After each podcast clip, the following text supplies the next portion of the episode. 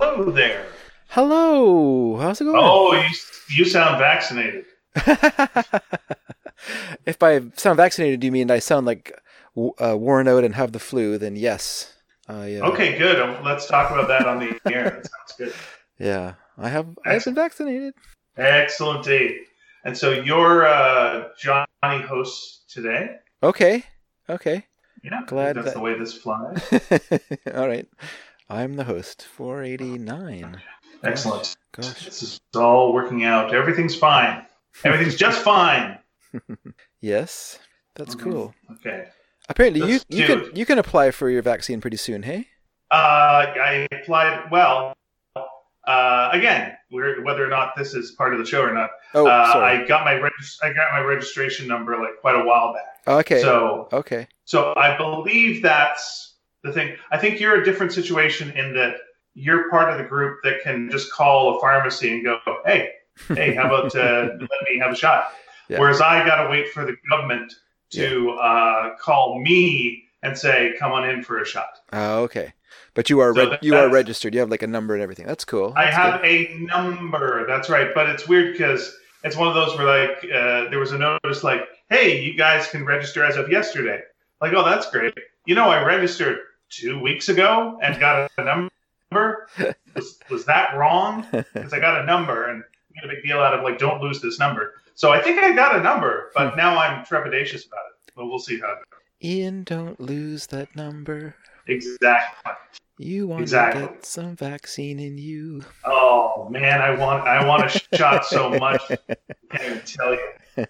Oh, okay. Well, I guess I guess um, let's just start the show. We've been we've been putting it off a lot lately.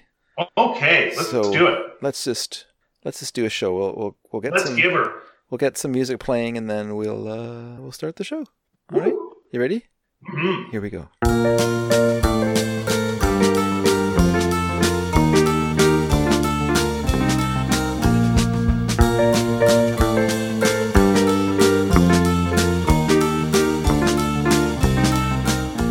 Hi everyone, and welcome to Sneaky Dragon. My name is David Edric, And I'm Ian Boothby. and I'm feeling the flu today. Right I, I was dragging my ass around work. I was, because your your 25%. immune system, hmm yeah, your immune system is kicked in, Yeah, and it's uh, it's going, hey, hey, hey, what's going on, hey, buddy, hey, pally, pal, yeah. and uh, there you. Now, have you been uh, sick at all in the last year uh, since you know this all, all started? Well, to be honest with you, I don't get sick. Like I don't, ah, okay. I don't so get headaches. New for you. I don't get headaches. I get a kind of allergy-related sniffles in the spring and in the fall, but I don't really ever get a. I don't ever get like. I mean, I have got flus. I shouldn't say that, but it's very rare that I. I have. I mean, I have not missed a single day of work since I started working at Steelcraft, and before that time, I think I missed two days.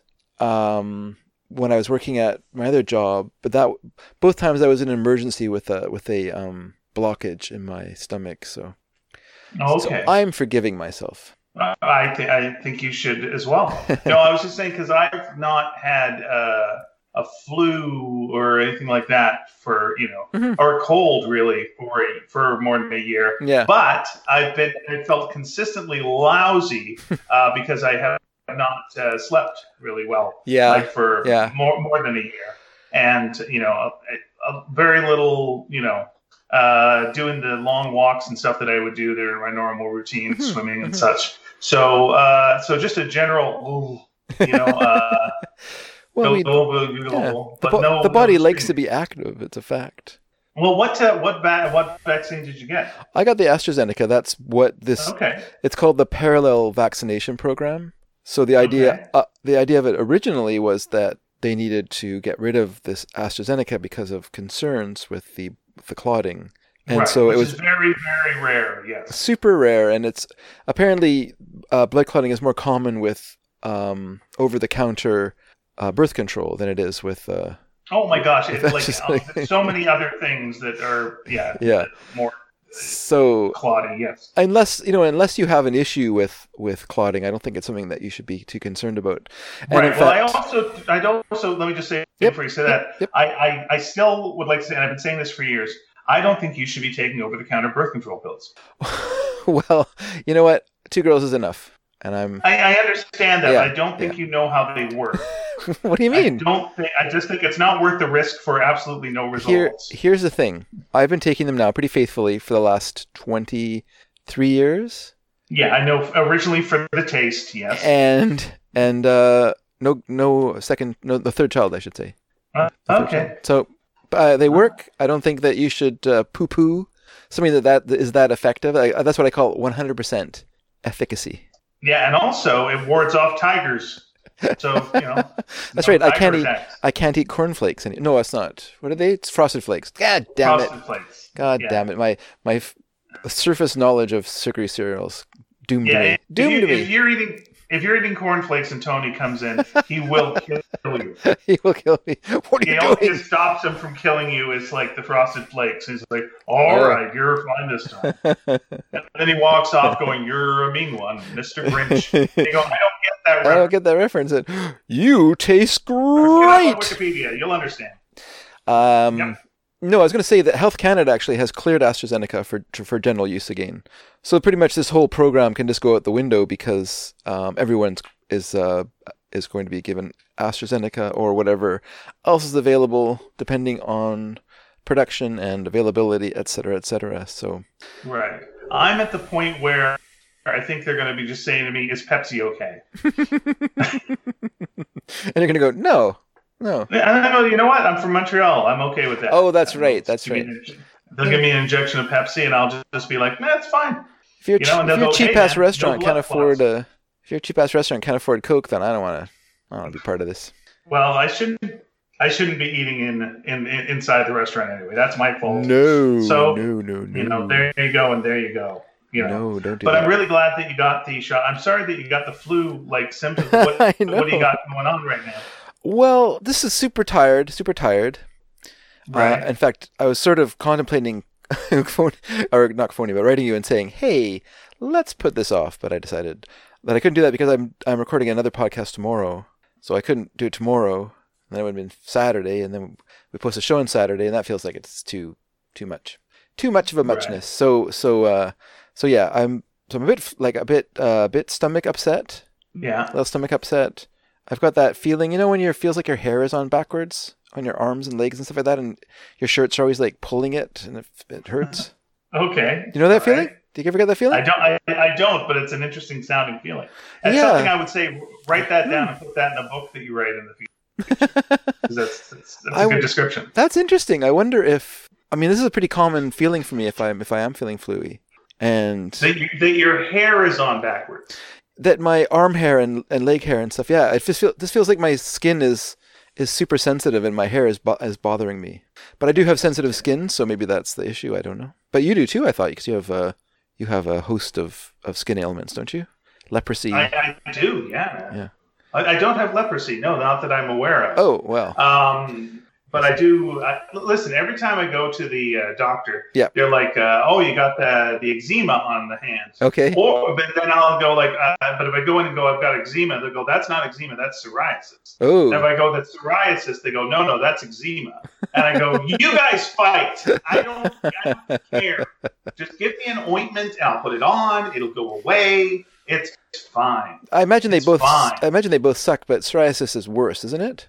Um, Is- I wouldn't know. Whatever I've got is uh, very itchy, uh, but I haven't got it to the degree that you know people go on commercials and go, "My life, oh, heart crisis." I haven't got it that bad. And what I what I always say in a very corny way is, uh, "My hands are a sight for psoriasis," and we all have a good laugh. all the dads gather around and go, "Can I use that?" And I go, "You know, these are all public domain." If you if you have psoriasis, yeah.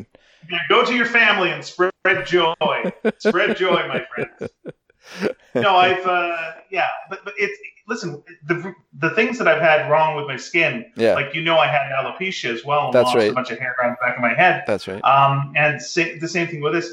They're the same thing that's going on with you, which is our immune systems are going, hey, I better fight this. Dar. And instead of fighting something that they should fight, Yeah. um, they end up like, you know, doing a little bit of damage. But it's good that your immune system works. Yeah, that's a good You know, good so that- evidence, I guess. good. I guess that's good. Yeah, that you've still got it. hmm I still got it, everyone. Yeah, it's on, you know, it's it's it's a drunk guy in the basement that wakes up and just starts swinging his fist around and ends up clocking you instead of a thief that breaks in. But yeah, it's, it's still at least you still got that going on, so that's okay. Yeah, it's funny. Like when I got the shot last night, because I'm a very complacent person, and maybe optimistic would be a better term than complacent. But uh, the lady was like, "Well, you might feel sick," and blah, blah, blah. She gave me a bunch of symptoms, and I was like, I think to myself, "I'll be fine. I'm a healthy guy. I'm pretty young. I'm only 55."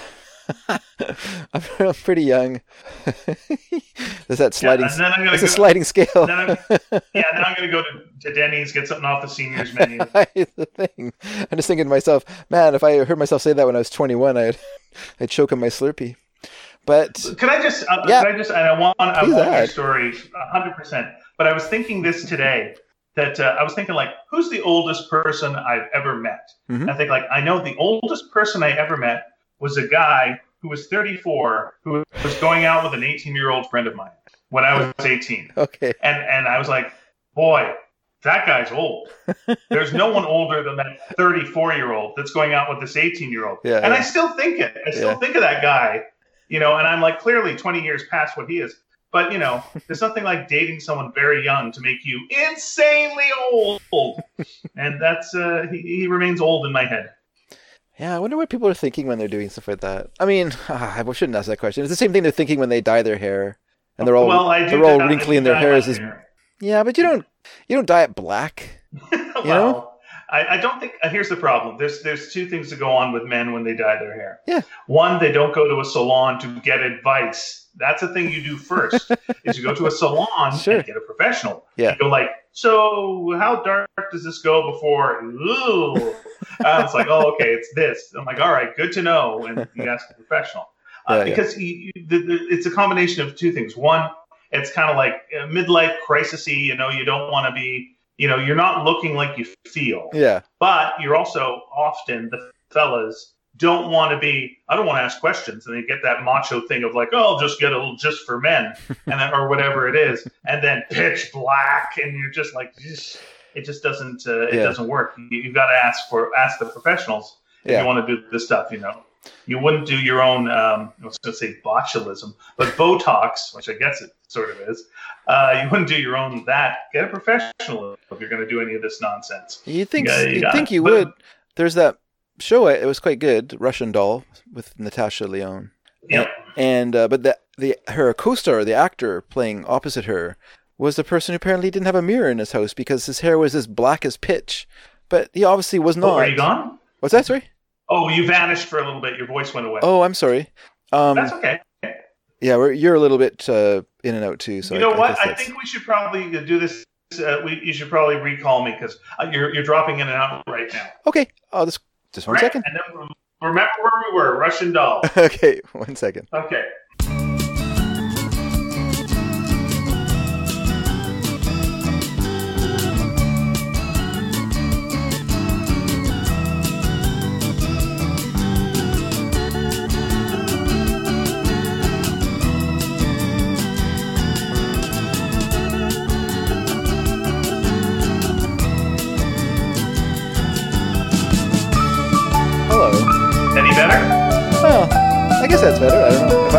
Dropping in a note. I think that's a little bit better. Okay.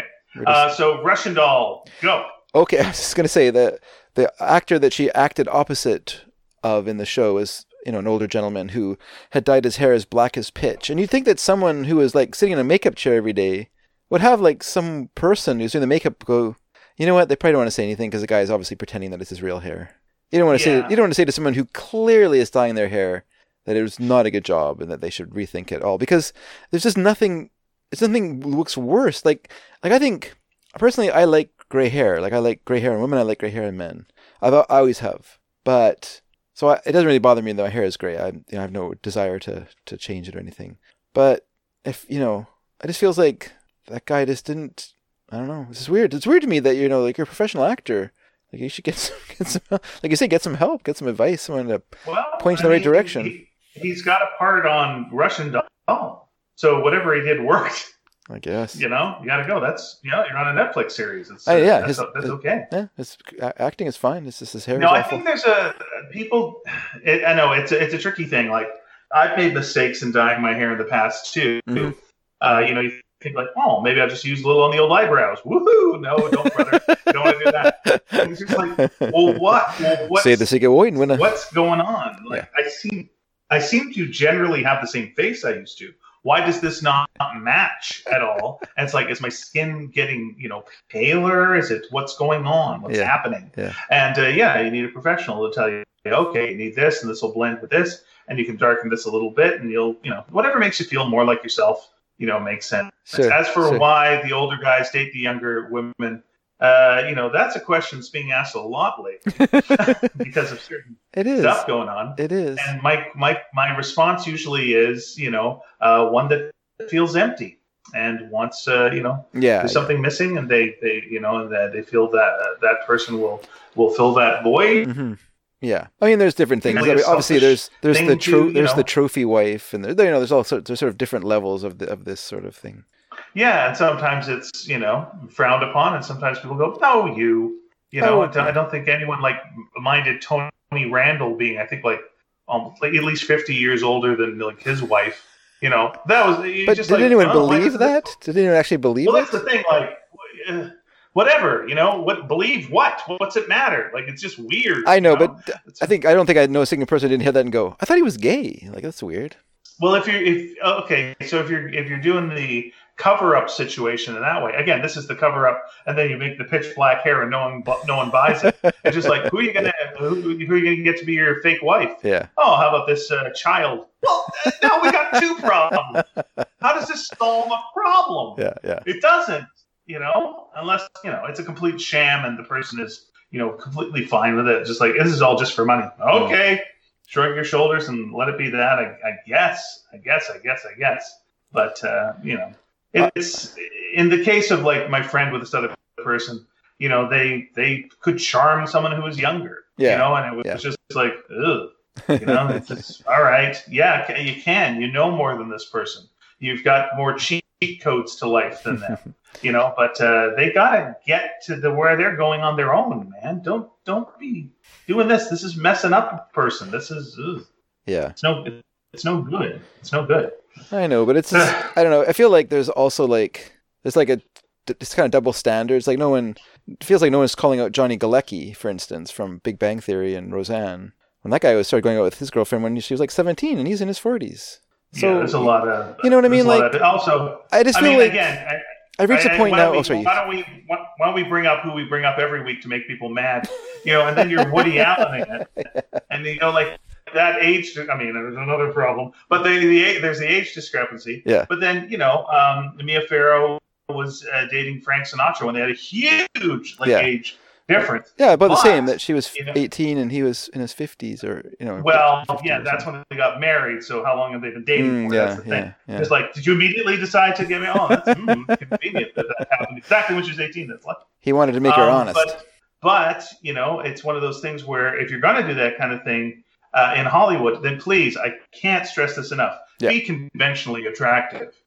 please be conventionally attractive because if you're not, then we really have issues.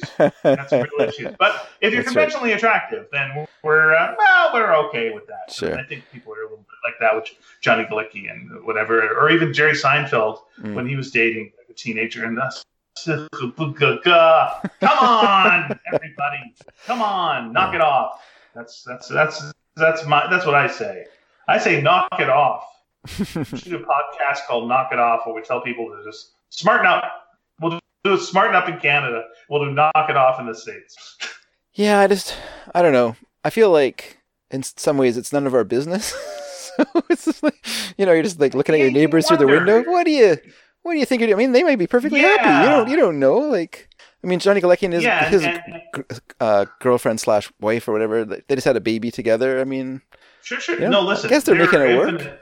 Yeah, there's and there's infinite stories that you're gonna have of that. We're just like they got married, they're happy, and this was, you know, my parents met when you know, you know, uh, she Yeah. was, you know, uh, wandering in the desert, and he was the only person with a glass of water. And, well, he said, "Marry me, and you get the water." And she went, "Yeah, they've been happy for 50 years. So what are you gonna do?" I don't know. I th- still think there's ethical problems, but fair. what am I going to say? Retroactively, it's very tough to look back and just go, "You shouldn't, you shouldn't." yeah, yeah. But it's but it is it is odd when there is that kind of you know split. And, and the thing is, anyone who's young thinks you know uh, they. I mean, they are the most themselves they've ever been, but they're not the most themselves they'll ever be. And this other person is more themselves than, the, than this other person is, you know, because they've just had more experience and more things. But you can't tell the person who's younger that hmm because to them they're the most they've ever been and they feel they're complete. And it's Yeah, like, I know you think this, and yet you are not. And I'll tell you that as in someone who was once, you know, uh, you know, uh, not uh, everything they were. They are. Hard I don't know. I just I feel like I feel like it, it's we also growth that feels wrong. we we binary it too much too and make it too too simple, black white. You know, I think the power dynamic in a relationship Yeah. like that know, is I- could, could be in both both persons' hands. You know, one person obviously has the could- has youth, the sexiness and stuff like that to kind of, you know, keep the other person wanting more, wanting to stay, you know, you know, so I don't know. I uh I don't think don't know if it's healthy, but it's it is what it is, I Yeah, guess. That's that's the thing. Like it, it is. It, Who am I to judge? yeah. Oh, I'm I'm one to judge. I don't want to be I'll I don't want to be. Jimmy Stewart looking through my binoculars at all the neighbors, you know. Oh yeah, I, I like to be him. That's if you had to be Jimmy Live Stewart in live. any, you had to be Jimmy Stewart in any Hitchcock movie. Who do who would you want to be? Jimmy Stewart in an- any Hitchcock movie. In any Hitchcock movie that he's in, who would you want to be? Can I change the storyline? Uh, you're him at the end of the story. Let's go with that. So your Rear Window, Man Who Knew Too Much, Vertigo, yeah. uh, and uh, who? What's the other? Rope. Who who do you want to be? Well, not not rope. I don't think that's great. Um, I think I would like to be. I think I'd like to be the guy in Vertigo, but I would oh. I would change the storyline and and hook up with Barbara Bel Geddes because mwah. Oh. I think Man Who Knew Too Much because they that ends pretty happy. Okay, okay. and, and it ends. I don't want to say how it ends. It ends on an excellent joke. So let's go with that. I think I'd rather be Cary Grant in a an Alfred Hitchcock movie than than James Stewart. Okay, which film do you want to be Cary Grant in? I think. Oh man, there's well, there's lots of good ones, but I guess I'll go with North by Northwest because you know Eva Saint Eva Saint James is pretty good. But I mean Grace Kelly and To Catch a Thief. Hmm. Oh boy, now I'm. Yeah, there you. But yeah, he kind of got well. Besides, was it No- Notorious with Ingrid Bergman? That one's pretty like pretty like uh, racked with emotional, you know, emotional elements. But his other roles, you know, like North by Northwest and To Catch a Thief, are a little more frothy, a little more fun. So okay, let me. I want to be you- Joseph Cotten in uh, Shadow of a Doubt. Oh, I wish I wish you were in the land of cotton. I just Um, well, old times there are not forgotten. Apparently, no, no, they wrote a song about it. So, uh, that's that's why they put up lots of statues in the 1990s. so, so here's my question to you Yeah. about uh, about uh, Alfred Hitchcock movies, Sure. and then I've got other weird stuff to talk about. Sure, sure, maybe. Sure. Um. So uh, the movie The Birds. Yeah. Okay, so The Birds happens in the early '60s. Okay. So The Birds happens in the early '60s. Yep. And birds take over. It ends with a lot of birds. it does. maybe they're maybe they're going to let things be. Maybe they won't. Maybe the birds are cool now. Maybe they're not. You don't know. Sure, sure. My my question to you is, Yeah. what are the rest of the '60s like in that, if that's the case, that world where the birds have taken? yeah, yeah. Well, Do we get the Beatles? Do we get the sexual revolution? I think we get the Do we get any Beatles. of these things, or is everyone just? We'd get the Beatles, but we wouldn't get the Birds. They go with a different name. Oh yeah, yeah, it was probably after the birds. yeah, you wouldn't get the birds. You'd be happy. You wouldn't get the Eagles because they're also named after birds. Yeah, so that would work out for you. Do you say the Yeah, Beatles are named that- after that- birds? That makes sense. No, no, the Eagles. Oh, the eagle. Oh, yeah, that's right. It works out all over. Woo! Yeah, I'm, I'm all for this world. I don't know. Like, uh, I've read, I've read, or maybe saw someone talking about how like the bird's arrival is about it's there. It's about jealousy. So like Okay. when when women are jealous of of the lead actress in the movie, Kim Novak, I believe, Okay. then you then birds will attack. Oh. So like Suzanne Pleshette is is jealous of because she was sort of that fellow's girlfriend, you know, kind of on off. You know, we're one of those sort of relationships where like, well, of course they're they should be boyfriend girlfriend. They're the only people alive on this island of the same age. But of course, he's interested in Kim Novak, so she's jealous, and then you end up with the crow scene. Then you have the scene with with the mother uh, in the backyard, and, and she's jealous of Kim Novak's character, and then the birds attack the house. And Are you saying the birds only get mad when the women act catty? yes, it's incredibly ironic or par- paradoxical. Okay, here's the other bands that would not exist if it was Land of the Birds. Sure. Okay, can I get? Can I guess? Can I guess?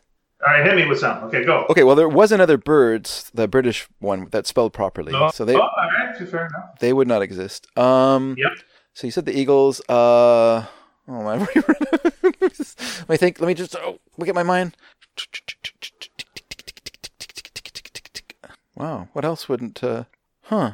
Flock of seagulls, I guess. Yes, flock of Seagulls, They would be gone. It took me an hour. you guys didn't. What? We took out the silence, everyone, but that was an hour, literally an hour for me to think of that. You could really go, there. you could just go to town just on crows alone, frankly. Oh yeah, I guess like Stone the Crows, the Black Counting Crows, crows, Counting Crows, crows, nice. Yeah, yeah. black crows, yeah, you could get all that. Sure, sure. Let me throw this out for you. The Yardbirds. Oh, of course, Yardbirds. Yeah, Fabulous Thunderbirds. sure. How about the Flamingos? Fabulous Thunderbirds are more like cars, but okay, whatever. Well, okay, fair enough. The Flamingos, that's Uh, good. Flamingos is good, sure. We got Ryan Adams and the Cardinals. Okay, So they're gone. okay. Uh, we got uh, the Doves. I've never heard of them, but apparently they. Um, the Swans, another one. the- Swans, yeah. Yeah, Swans. There you go. Dixie Chicks uh, would be gone. I don't know if that means the chickens, but okay. yeah, I don't know. I think that's about it. That's that's good though. I like Dixie Uh, Chicks. have you heard of a band called Pelican? No, I have not. Okay, there you go. They also got Herbie Hancock. I don't think so. I don't think that. I think they're counts. stretching a point here. I- There was oh, you know, Atomic Rooster. That's a band from the '60s or late, late '70s. this. Early, sorry, early you quick. '70s. All right. Uh, quickly, give me a band that's named after a reptile. Go. Oh, let's go with uh, let's go really obscure with the uh, lizards. I think that's their name. Flying lizards. The flying lizards who did like uh, Sure. You know, yeah. did the like version of Money and stuff like that back back in the. Yeah, the late- late that. late You could also go with white snake. They say the turtles, but they're not reptiles, are they? I don't. Or snakes aren't. Snakes aren't reptile. I guess they are reptiles. Snakes are reptiles. reptiles. Yes, they are reptiles. You're right. Uh, I don't think turtles uh, are reptiles. I think they're. Okay, let's go with this, Dave. Name three arthropod bands. What go. are what are arthropods? Sorry. Arthropods? Yeah. Uh, they're like uh, in- insects, so uh, Oh, insect uh, insect names. Okay, so wasp from the Very eight- good. 80s. Um, let me just try and think here. Yeah, let's go insects. Well, they count. Oh, the I guess the be- I guess the. Beatles, if we want to go with Yeah, like there a you go. There we go. anything like that, and then of course. Buddy Holly and the Crickets would be another Yes, one. sir. Very good. And then let me go see if I can get one more out of this particular Okay. pie. I think I'm trying to think through the 70s if there was a. Ah, I can't think of one. Sorry. All right, Adamant. We would also. Oh, Adam and the Ants. Very good. All right, now Dave, I need one. A band uh, named after a mollusk. Named after a mollusk. Yes, okay, please. so um, mollusk. Um. Oh, uh, no, it's not right. Oh, Jeffrey Frederick and the Clamtones. There you go. There you go. Or we also have accepted Blue Oyster Cult. Blue Oyster Cult. I was trying to think of their name. Dang it. Okay. Uh, would you like to name any band that? Uh, this is a very difficult one. Okay. Band named after a fish. Band named after a fish. Yeah, a fish. I'll take anything in the ocean, basically. Let's go with that. Anything in the ocean. Okay. Uh, or a lake. I'll take a lake. Well, there was as a there was a uh, a jam band that came out of Jefferson Airplane called Hot Tuna. Okay, yeah. Heard of hot tuna? Um, so that's one. Let me just think here of other names for man. I get, don't know how many, how many fish bands are there. There are a lot of fish. Well, bands. there's the band Fish, and there's Oh, the band Fish. but it's two- PH. two. It's PH. There's PH, but there's also Fish. F F I S H. There's both. Oh, okay. Fish is a he's a lead. He's not really a band. He's a lead singer of the band Marillion. Very good. Band Marillion. But... I will take singers as well. Oh, okay. Uh, we would also accept a Dave the Eels. Oh, of course, the Eels. Great band. And in a bit of a stress, a Yeah. stretch, Yeah. Lance Bass. Sure. Yeah. Why not? Yeah. Why not? Okay. Uh, how about rodents? Oh, rat. Um, Yeah. Yep. Rat. the Field Mice, British group. Okay. Uh, Mouse and the Traps, 60s I garage don't know band. them, but okay. Fair enough. 60s garage band. They did a cover of of Bo Diddley's "Who Do You Love." Um, let me just trying to think here, everyone. Just do my best. It's funny how more mou- mouse names, like not a lot of rat names, I can think of besides the band Rat. Uh, Okay.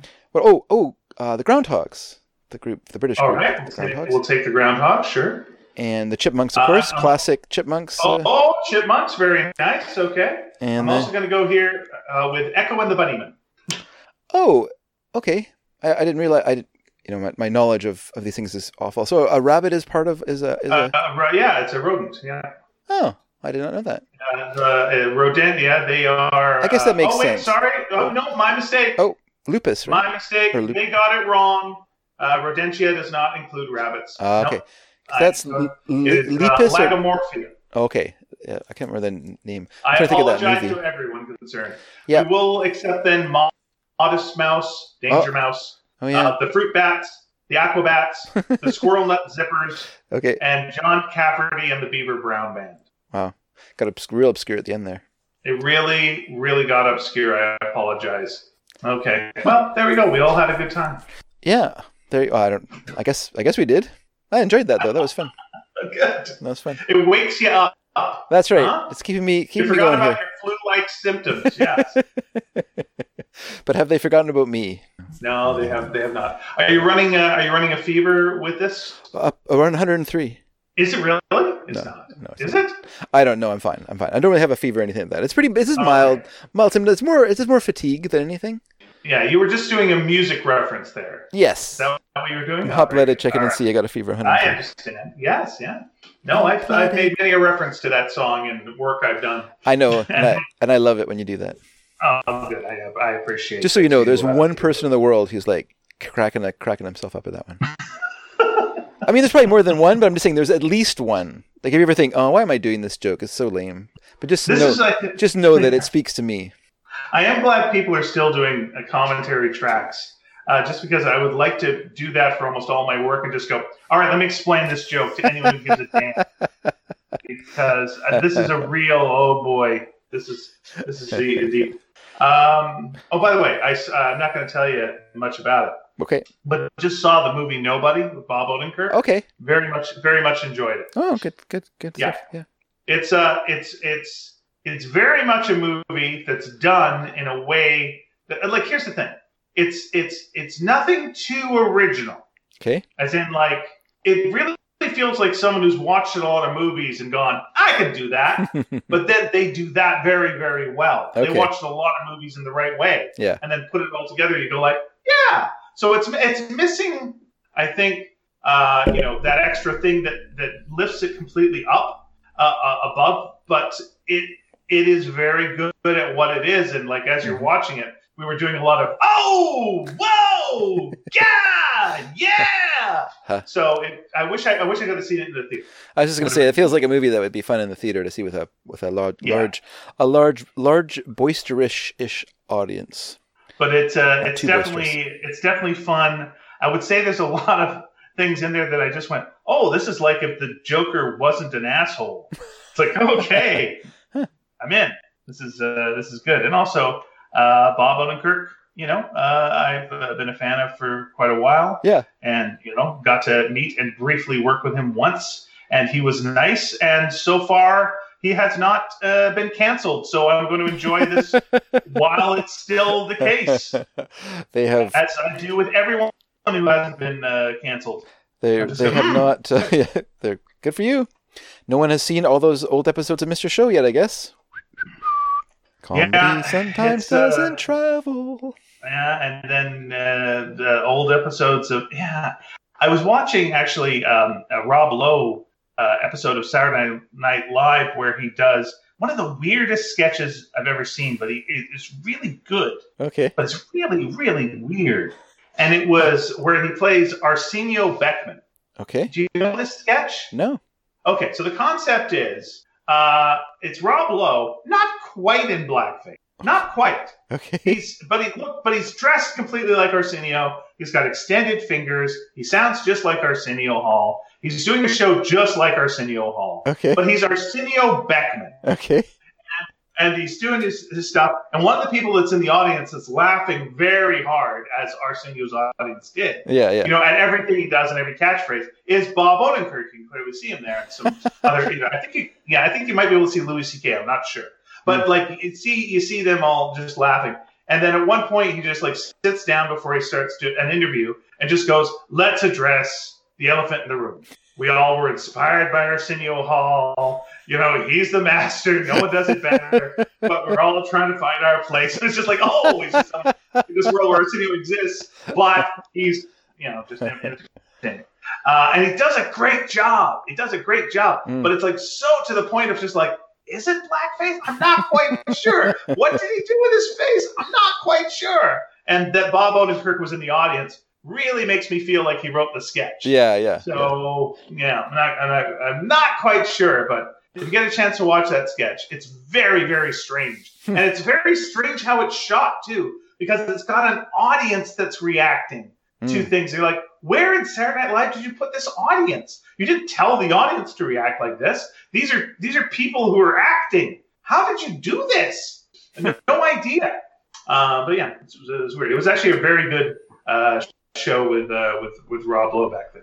He was uh, just coming off his underage sex scandal. If we want to like tie it all in to, uh, to our, our theme, Back that again. Oh, remember that? Sure. Ah, there you go. why? Why did he do that?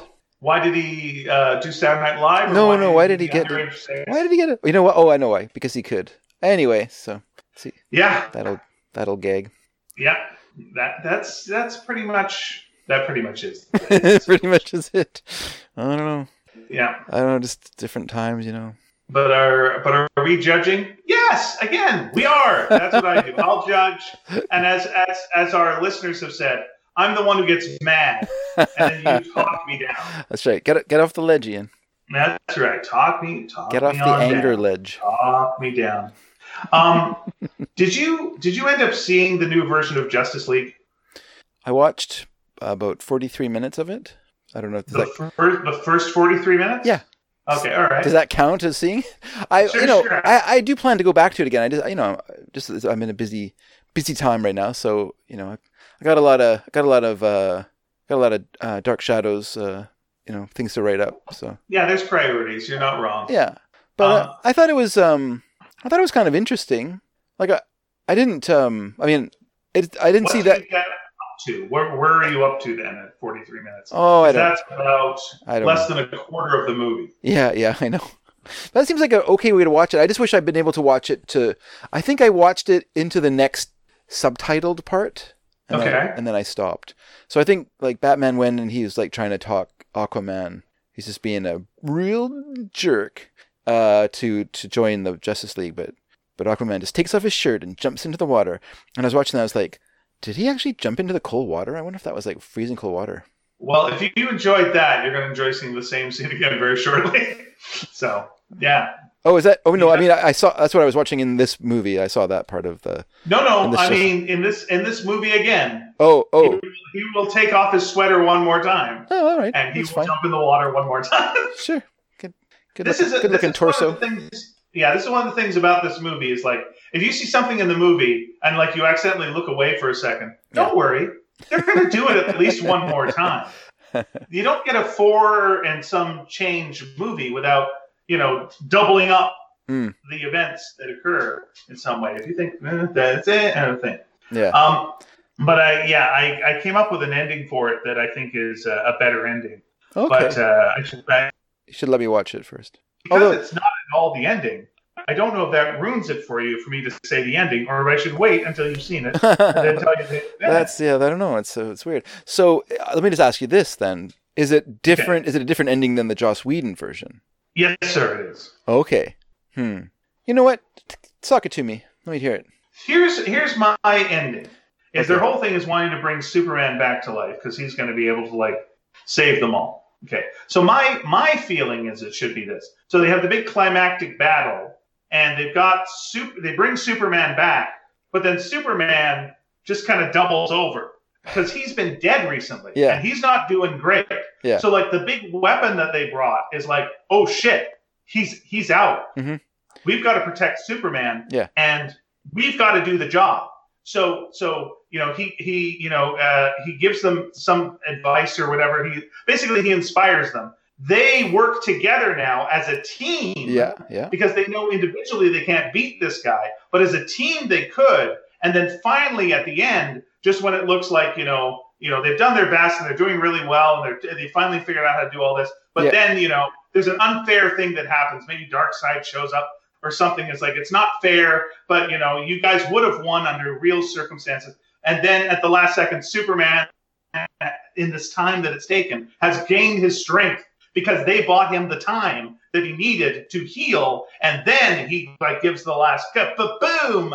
Pow punch and takes care of business. And maybe they all have a little punchy punch at the last second as well. But like superman i think should inspire them all to work together. Yeah. so by the end of it they go you know we're better as a team. Hmm. Because when one of us is down we can cover for that person and you know and and and, and do this whereas you know they do they go a different way in both of the other movies. Mhm. but i never feel like they actually make it as we're a team that's a team and it also works to me for the superman trilogy in that the first movie he's like i don't know what i am or who i am or what i'm doing. I guess i'll do this and then he ends up having to kill a, a guy and he's not happy about that. Then the next film you know he's scaring everybody. He's like what am i? What am i doing? Am i doing the right thing? Am i the influence i'm having on the world doesn't seem to be great. You know i'm saving people but eh, i don't know. What's going on? Yep. uh, and then he and then he dies after beating a guy to death which again doesn't seem great.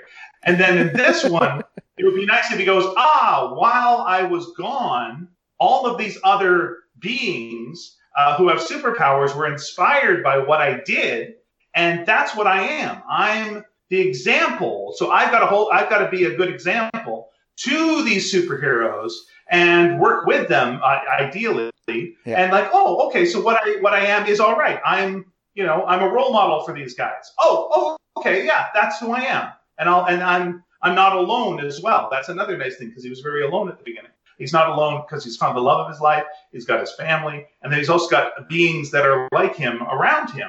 And it's like, yeah, and he's, he knows who he is. There you go. And also, you saved the world. Hooray! Nice, uh, nice ending. Works for the end of a trilogy. Works for the start of a Justice League. Works for all of this. None of that's done in either of the two movies.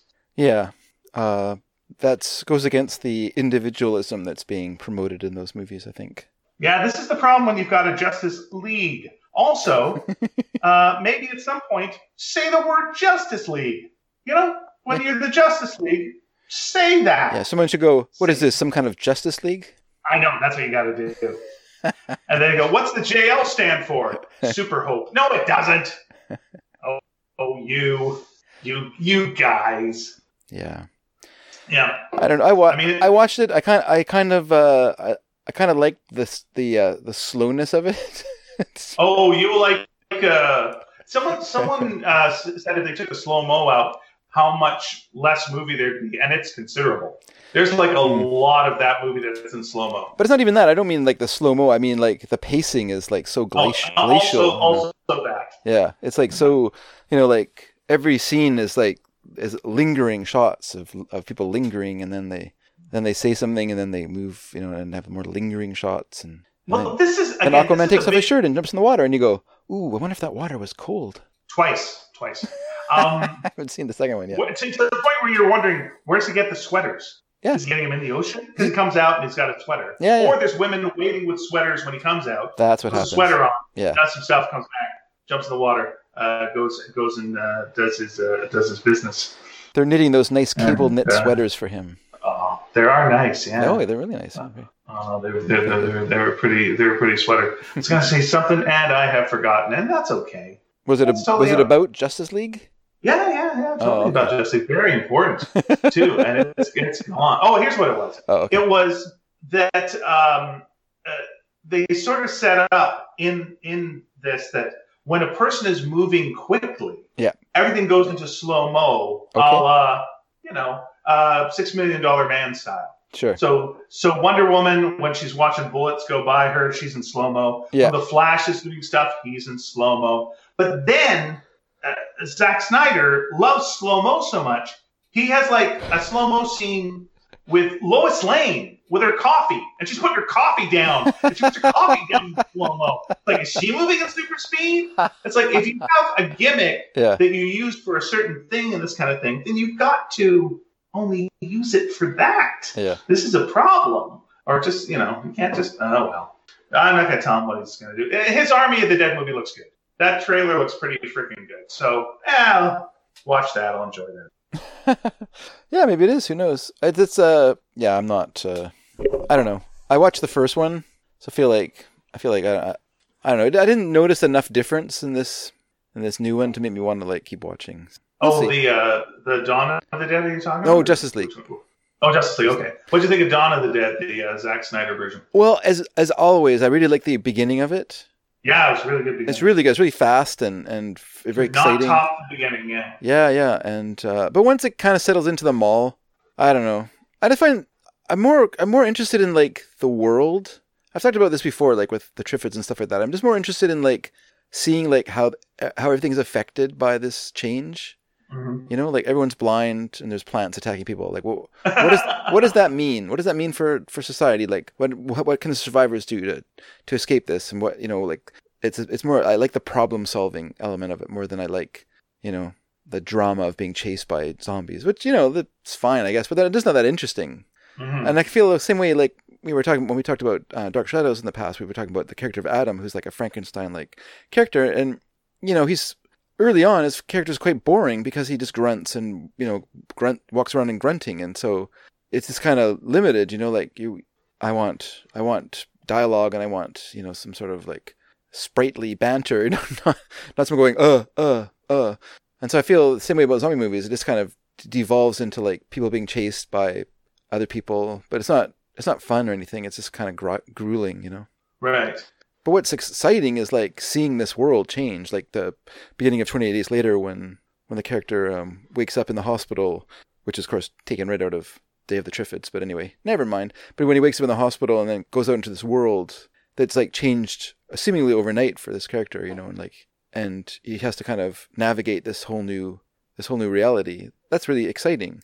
I find the rest of the movie a bit of a, a bore because it's just sort of an, an, the inevitable you know, partly it's a British movie, so you know, like people are just gonna be bad to each other, and it's gonna, then it's gonna end. You know, you're just like, oh yeah, British people. Yeah, it had a, it had a happier ending than you'd expect for a British movie. 28, 28 days later. Super happy. Yeah. Well, it depends what ending you saw. There was multiple endings. Oh, okay. I don't, I don't, I don't remember much after Christopher Eccleston's character gets blood in his eye, and then and then goes and then goes. Yeah, no, they, goes cuckoo. You know, uh, things things are okay. I'm not gonna I'm not gonna spoil it, but it's like things are okay. They're okay. I don't know. I'm sure it's gonna be a bit. Huh? They had 28 days after, whatever it's called. They did. Oh boy, did they ever! uh, which which had one really really good idea. Okay, which, which I've never seen uh, it actually. Never which if you know in a bad situation, you know, uh, you made you, you you made up a story of what you did to your family, mm. and and you and and and you know you're the hero in this, and uh, and then the truth comes out I'm like, oh boy, that's more scary than anything. Like getting called out on this lie. It's like, oh boy, that oh, that's really good. Oh, that chilling. would be that would be yeah, that's more chilling than the zombies. But that's the yeah. thing, right? Like that's I mean that's what I think what people with their zombie movies forget is that the zombies are the zombies should be like a metaphor for something. It's they're not really important. Like like I know like you know the gross out stuff is fun. I guess like you know I like I enjoy Tom Savini getting torn in half in. uh Sure. Dawn of the Dead in the mall and stuff like that. That's that's fun. Or the riff on that in uh, Shaun of the Dead. Sure, with, sure. Uh, the yeah. guy getting torn apart. Which, yeah. of course, is, yeah, you're right. It's a Tom Savini thing. Uh, I would love it if uh, if the zombies were outside of a mall, just going metaphor, metaphor. they should. We're and the only way you can beat them is you have to decide whether they're a metaphor for. and they're, they're uh, just like overpopulation. Ah, close. No. Just like a consumerism. Rapid consumerism. Ah, you're very close. Almost. Military industrial complex. Oh. Uh, you know, you're getting warmer. You're getting warmer. Until you decide uh, one person's going to get eaten every 15 is it, minutes. Is it prejudice? Is it prejudice? Uh, eh. Uh, one thing I do like, though, about this Army of the Dead movie, first of all, I like Dave uh, Bat- Batista. Is that his Dave uh, Batista? Yeah, yeah. Yeah, he's the lead, and so he's that's good. Okay. And uh, do you know this movie? Have you seen the trailer? I've not seen the trailer for it. No. Oh, trailer's a delight. But you know, I don't tend to um, watch trailers, so fair enough. Unless I see them in the theater. Um, but uh, I'll tell you a cast member that's that's in it. Okay. Uh, that's the cast member that everyone's going, what? Huh? okay, can I guess then? Uh, can I guess? Oh, sure. Let me say. All right, I'm going to give you a clue. It's not going to help you in okay. any any way. Okay. Okay. No way. I'm going to give you two big clues. Okay. It's a comedian. Okay. It's a comedian, Yeah. and it's a, uh, a, a, female comedian. Oh, I know already. No, you don't. Yeah, I do. No. Are the initials TN? Oh yeah, you did. Okay, well you've been looking at the internet then. Good for you.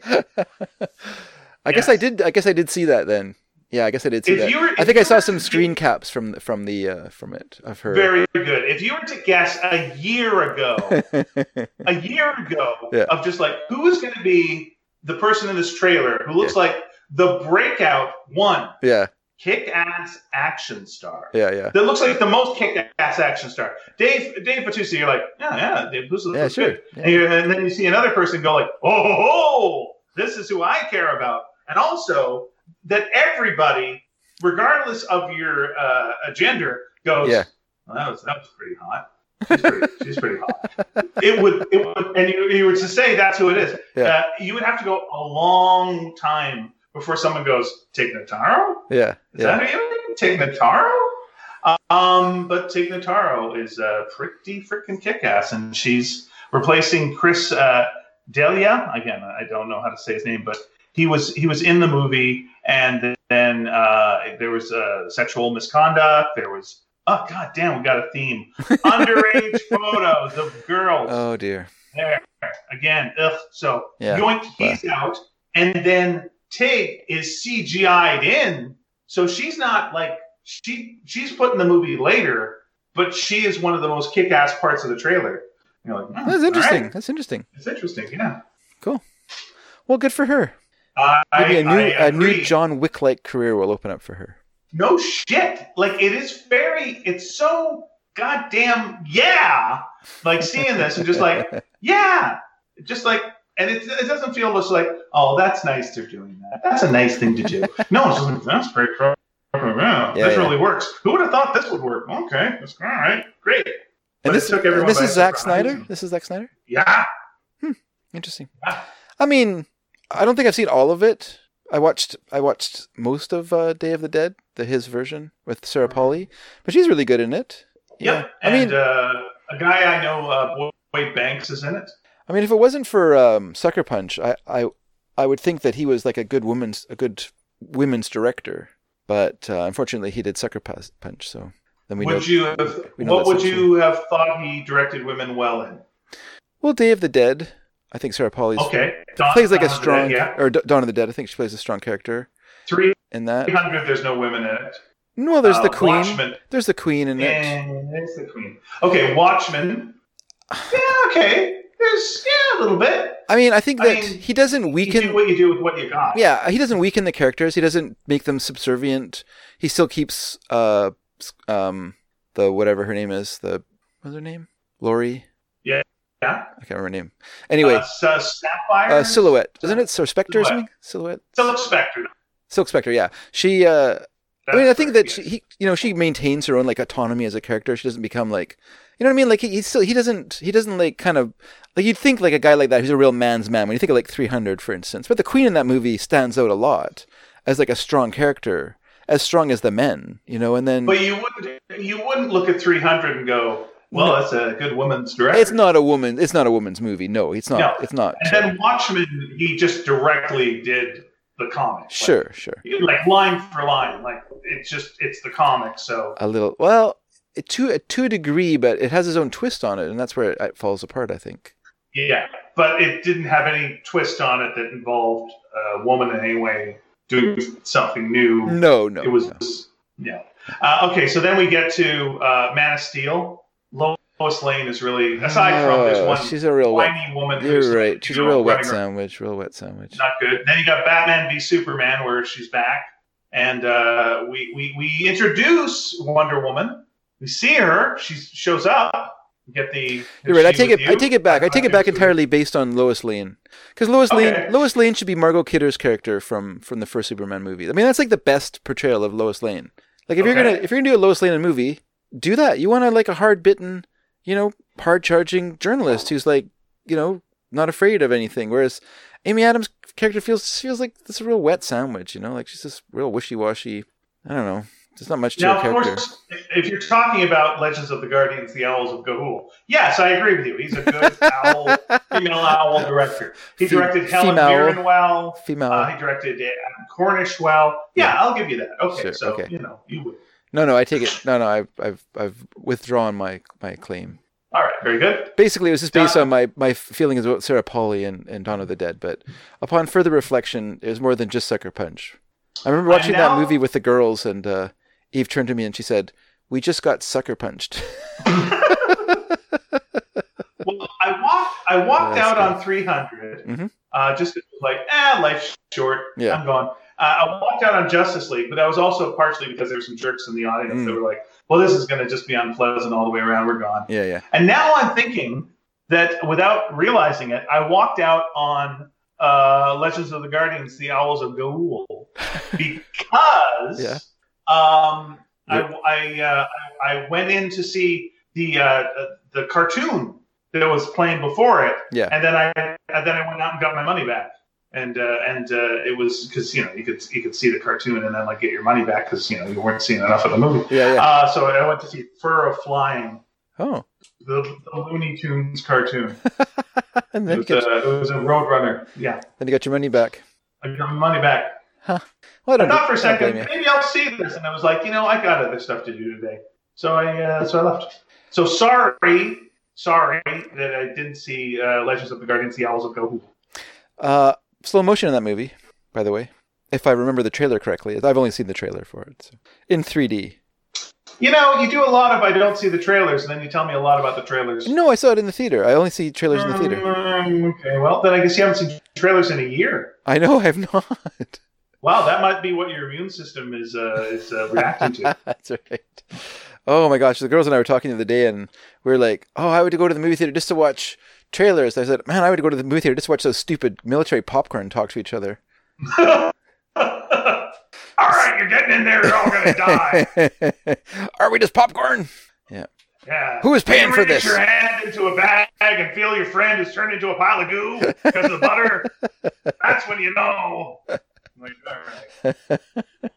for Fair people for people who aren't in on what we're talking about here in Canada, before the before the movie starts, there is a uh, a little commercial for Scotiabank and the Scotiabank card. Like you can get a you can get a a points card that gives you movie points. So if you what you spend, you can get you can cash in on movie tickets.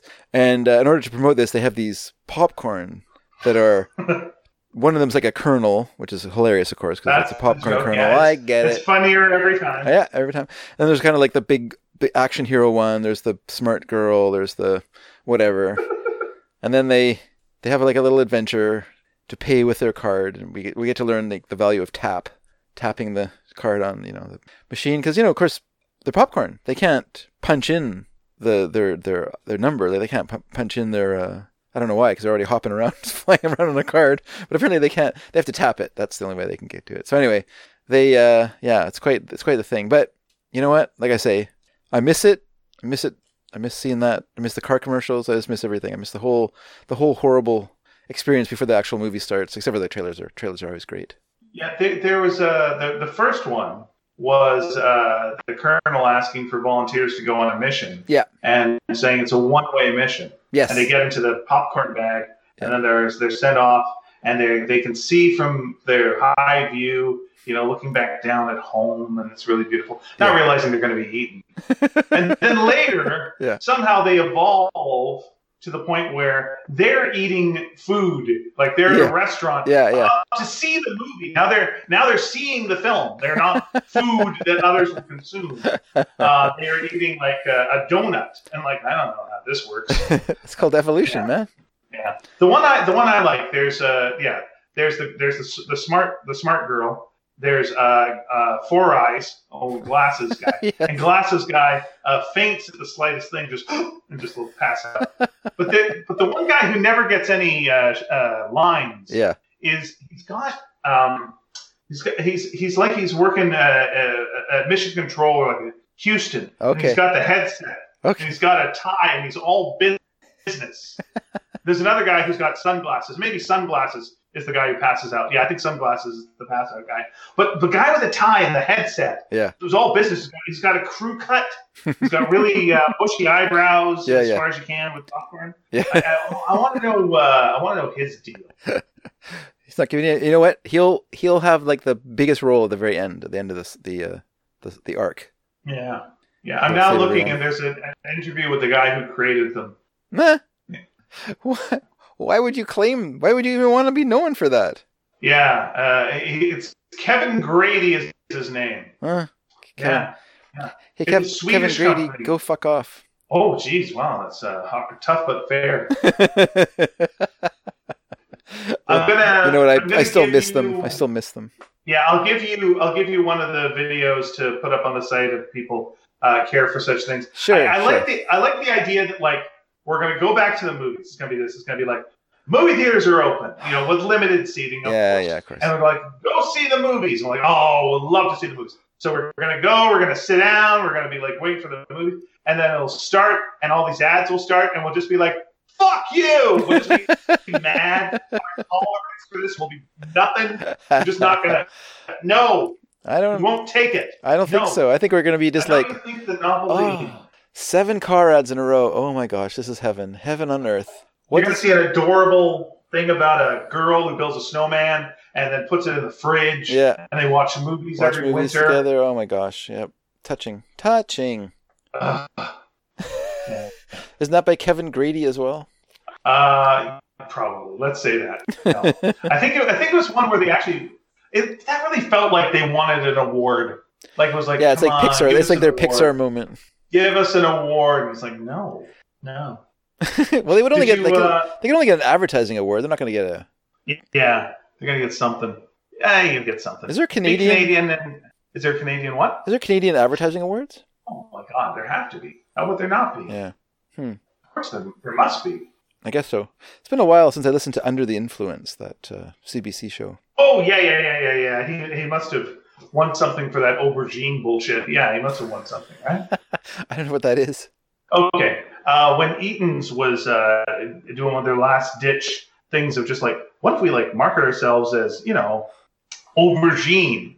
What do you mean? Well, you know, we'll, what we'll do is we'll do old timey, like, you know, 1940s, 50s uh, style, uh, but it's like, it's aubergine and everything's kind of purple. What's that got to do with Eaton's? Trust me on this. And that was their big marketing thing. He was behind it. Oh, really? And so I was like, oh, aubergine! And uh, everyone's dancing, and it was confusing. And then Eaton's, Eaton's went out of business. Yeah. It was, it was very weird. Oh, I'm going to send you that ad too, because I've got to. Eaton's. I I mean, know. Eaton's is an example of a company that they didn't go into business because of poor sales and stuff like that. Same with Woodward's. They went into business because of family infighting, Was that right? and that's what that's what scuppered them. Is that no one, you know, there was all all this back and forth and uh, attempts at these hostile like attempts to like control stock and and all, disagreements of direction and the family just they just sabotage themselves. Same with the same with the Woodwards. Mm. You know, I mean, it's possible, like modern times, that Woodward's wouldn't survive. I mean, we just saw like uh, Army Navy close here, a pretty popular chain store in the Lower Mainland, Oh, wow. closed uh, last year, I guess, or just with the with the on, onset of COVID, they just couldn't make couldn't make a go of it anymore. Yeah, that's possible. Yeah. It's too bad, but because I I really liked uh, Army Navy for for some things, they're a really good place to go and buy stuff that you need, especially like um just like weird things, really good. but also like cheap sheets and and towels Yeah. and things. Yeah. It was a it was a weirdo store. Yeah, Mhm. it was good. Yeah, Yeah. I liked I liked it as well. Uh, I'm trying we, to. we always the went name. there to the one in New West. We always went there for, for school supplies. When school was coming in, we would always go to Army Navy, and we would get uh, get our school supplies there. So I always remember that. That's where we got all of our outfits for Space Arm when we did. it. Oh, really? We you know we went we got uh, all the um, jumpsuits. Yeah, yeah, yeah, yeah, we got them. 'Cause, Yeah, that's where you go. That's a reasonable price. for sure. That's, yeah, so that's a let's good get like get some shoes. Yeah, I think uh, I think that's also where we got shoes for. Uh, oh no, I don't want to say that because no, I'm not going to say it because I'm probably getting that wrong. No, no, forget it. Forget I said anything. Moving on. It was the only only department store here in BC that sold rifles. Really? Yeah, yeah. They had a hunting like hunting and fishing section in in, in the store. Oh, interesting. And I don't know if the modern version of it sold rifles. I remember they they sold fishing tackle, but I don't remember rifles being there. But I I didn't really look for them. But I remember as a kid, like being in the lower belly of the store, the, the New Westminster one, which was like a built in an, an old Woodward store actually, because Woodward's had moved up the hill and they ba- abandoned the store, and so Army Navy took it over. And but on their on their bo- on their lowest floor, they they had like you know all the fishing tackle, and then they had rifles and stuff, and hunt, you could buy your hunting hunting permits and stuff there. You know. When uh, when I went to college, there was an Army Navy near us, so uh, that's where we go for cheap hot dogs. That's what I mean. That's the that's the Army yeah, Westminster. Army Is that the one? Yeah, yeah. We're talking about? Yeah, yeah. That's closed now. The whole yeah, Oh. they're all closed. Yeah, Oh, boo! I know. Boo on the world. I know. Boo to everything. Boo. I know. I always liked it. I always I would go to uh, the one here in Langley. I would always go to uh, the art store beside it, and then I would go in and tool around. This is a good place to go. Like if you're like thinking to yourself, "Oh man, I need like a I need a cheap belt." I'll just go. You go to Army Navy and you find a cheap belt, or say you forgot. Like this happened to me a couple times, where I forgot my gym strip. Yeah. I would just go to Army Navy and like just buy their cheapest stuff, like cheap shorts and cheap uh, tank top, and be like, "Oh, that's good enough." Put that into the rotation. Well, did you say gym strip? Yes, I did say gym strip. Yeah, yeah, yeah. I used to say that too. Yeah? I never said that at school. It's a weird thing, right? You never said that You in school. think of like, well, no, I've said that when I was in school because you Yeah, yeah. your gym strip. Yeah, yeah, But like now in the real world, if I'm going to the gym, yeah. I never say, "Hey, hon, where's my gym strip?" Oh, you don't? Like you'd never say that. I still say that. You? Obviously, I just said it. It's just like it's what's that mean? Strip? That's your clothing. That's your outfit. Your strip. I Is guess. there any other kinds of strips? I guess I don't know. It's just a I've got my gardening strip. Listen. If you're gonna start questioning idioms, look out. Yeah. Uh, hey, hey, we gotta put on our church strip. We're going to church. Yeah, Or, or is strip just like something real basic, like it's roused about. yeah, yeah. Yeah. Anyway, uh, I'm asking everybody out there now. Strip. Do you use that as as clothes? Well, I mean, do you use it? I think it's a specific. I think it's a specific uh, idiom in the gym strip. you know? Yeah. That's weird. Like, I, again, that's a phrase I have not used Use it a while. grade ten, Oh, okay. if that. Well, that's what Yeah. I. That's what I call it. Interesting. Might- Okay, fair What are you gonna enough. call them? Your gym clothes? That doesn't sound right. That sounds weird. Strip. Yeah. Uh, gym why, strip. why does gym clothes sound weird? I don't know. It just seems weird. doesn't sound weird in the slightest. It doesn't. Hey, can I get my gym clothes? Whoa, whoa, whoa! Wait, hey, wait a second, what a weirdo. All right, fancy man. Hey, listen. Clothes. Yeah. What is that? Your your gym tuxedo? Yeah, that's what clothes are. When you think clothes, you think tuxedo. I just feel it feels like That's more. right. It feels more formal than just like a pair of stretchy pants and a and a tank top that you throw on. I don't think I don't think the word clothes sounds formal. But okay, fair, fair. You tell us. I said it uh, sounds more listeners. formal. Sounds Hmm. more formal. Gym strip. That's what it's called. I don't understand. Are you, are you sure? Um, yeah, when you're saying things that were closed, it just made me think of uh, something that I'm a little, like annoyed about. Uh, hearing that uh, uh, Cinemarama in uh, in LA is uh, cl- the Cinerama Dome is closing, Oh no. and uh, I've I've gone by it uh, many times. yeah. It's an ArcLight uh, cinema now. Yeah. Uh, and I've never gone in because Mm. I've always had other stuff that I was doing that day. Yeah. I'm like, ah, that'll be around forever. Yeah. Yeah. That'll be around forever. No big deal. Uh, and uh, now it's going to be closing. And uh, damn it, I'm uh, mad that I never got a chance to go. Grr. Is it being uh, converted into uh, housing? Uh, no, it's just shut down because you know uh, COVID fucked everything up. Yeah. Yeah. You don't think someone else could take it over and? Uh... I do. Like it just stuns me the idea that like Yeah. there's all of these movie people who are millionaires. Yes. There's gonna be no way this thing could keep going. Like Mhm. I don't think it's going to be, but who knows? Because this knows, the? Cinerama, the Cinerama in Seattle is owned by one of the Microsoft guys. Yeah. Hey. like, like he bought know, it. He guys- bought it to preserve it. Although my feeling about that is, I'm kind of, I'm kind of, I don't know. I'm kind of free market. no, no, not that. I no, I just I, I feel like I mean, it's okay to keep it, Rand. but as the as the as the as the uh, architecture around it changes, you know, like as as Seattle moves from its you know kind of current four story building height in the in the Belltown area now, you know, soon it'll be all these like forty foot skyscrapers full of empty condos. Then this one little flat building sitting there that's a Cinerama surrounded by it just be it just be kind of weird. It'll feel like it just feels strange. I don't know. I just You know what it'll be like? It'll be like the guy with dark hair too dark, and it's like you're this this doesn't fit in with the rest. Exactly. Like it's jarring. Exactly. Yeah. It's jarring. Here's a here's a question for you. So the uh, so the Cinerama Dome yeah. uh, opened in 1963. Okay. All right. Uh, it was a world premiere uh, of a movie that's uh, a Cinerama movie, uh, 70 millimeter uh, film. Yep. Uh, what was the movie? It was a comedy, and it was 1963. Big comedy. I guess I have Mad Mad World. I'm sorry, it was a Mad, Mad, Mad, Mad World. Yes, Yeah, yeah, that's- I'm too. You You, missed out a couple didn't. You didn't see my. I had some dots in there. Oh, did you? Oh, well, very good. Yeah, yeah. I You didn't see them. I'm sorry. I should have made the dot sounds and then. All right, Like- very good. I was talking about that on listening party, talking about Victor Borge with Mary, doing, doing some audible uh, punctuation for her. Yeah, that's your podcast, basically Borga. Basically, Yeah. Borga. We talk about the Borgias, the uh, the the infamous family of uh, poisoners in Poisoners, Venice. yeah. We uh, talk about Victor Borge. You do a poison tasting at the beginning of every episode. We do a poison- So a little, a little poison tasting, just to build up a tolerance. Just to build up a tolerance, because we do occasionally try to poison each other during the podcast. Right, It's a lot better if you have built up a you know some some resistance. yeah, sure. poison them right back. That's that's the way you do it. Exactly. it's a real tit for tat.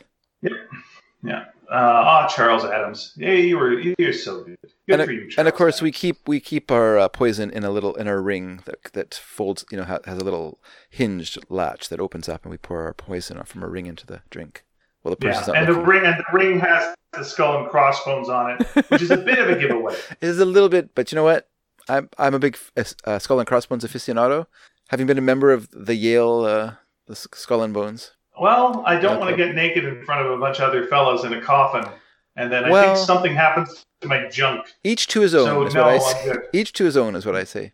Yeah, that's what I'd like. I would like to be. Uh, yeah. is that really that off-putting to you? That you wouldn't want to join like a, a society oh, that would like it- make you? uh, a society where Yeah. they're all wearing robes. yeah, yeah, Where I'm naked yeah, in a coffin. yeah. And then somehow uh, my genitalia gets ex- assaulted. yeah, I just don't like school. I think that's my problem. I feel like okay, if you could qualify for the Skull and Crossbones, the, the great, the kind of well-known Yale, I think it's Yale club that you know, like George George Bush was a I'd rather be a and- Harvard man. But okay. but but I know, like I mean, if that's where you're at, I mean, the opportunities of being a member of that is phenomenal. Like, sure, you're gonna have to do some, you know, have a little bit of a genitalia humiliation, but that stuff goes away. You always got that secret handshake to, you know, when you get arrested for murder, you just give that secret handshake, and then they just let you go. Skull and Now, crossbones. was uh okay. Was was George W. Bush a member of Skull and Crossbones? I believe he was. I believe he followed his father. He followed his father's All right, now- I know now- that now George Bush was. But, Right. I, yeah. The, the, oops. that that makes that makes sense. Um, my my my question about that then is like, Sure. uh, so so your father is head of the CIA. Your Okay. father then becomes president. Sure. Do you feel like, like it didn't matter because like you know you you, you still had all the boosts you, you needed with like that. You didn't need, need to again lie in a coffin and uh, you know have someone punch your balls. I think. I think that's. and by the way, I don't know if that's what they do. Yeah, yeah. I think you're. Yeah, I think you're uh, exaggerating it. Um, they fuck a goat. So I think that if uh, if Who's that the one you gotta put your penis in the pig's mouth? what's the one thing, Lord of the Flies? Who's the one you gotta do the uh, penis in the pig's mouth? I, I really I don't know. What is that? Is that the final? Oh, you haven't heard about that one? That's a final episode of Schitt's Creek. Uh, no, that was uh, that's something that uh, uh, a former prime minister uh, of England, uh, you know, he was part of the, you know, what I mean. So uh, yeah, and, Really? and that's sort of generally what that Black Mirror episode is based on. Wink, wink. Yeah, Is that uh, that sounds like a like a uh, bit of I think you should look that up urban see if uh, urban myth. Um, I think you should I look want it up. pictures, not just stories. I don't think, I think you should look that up and see. People like to tell things that aren't true. Oh well, Yes, they do. it sounds a little true. It sounds like the kind of thing. Look, when you get a bunch of, you know this, you know this. Yeah. You get a bunch of teenage guys together, Yeah. and here, and then you add, let's say, privilege. Like soak them in a lot of privilege. They're Sure. rich. Sure, sure. Now, I'm going to throw one more level on this. Yeah. Alcohol. I'm going to soak that all in alcohol. Yeah, yeah, Now, you've got a secret society. yeah. Okay.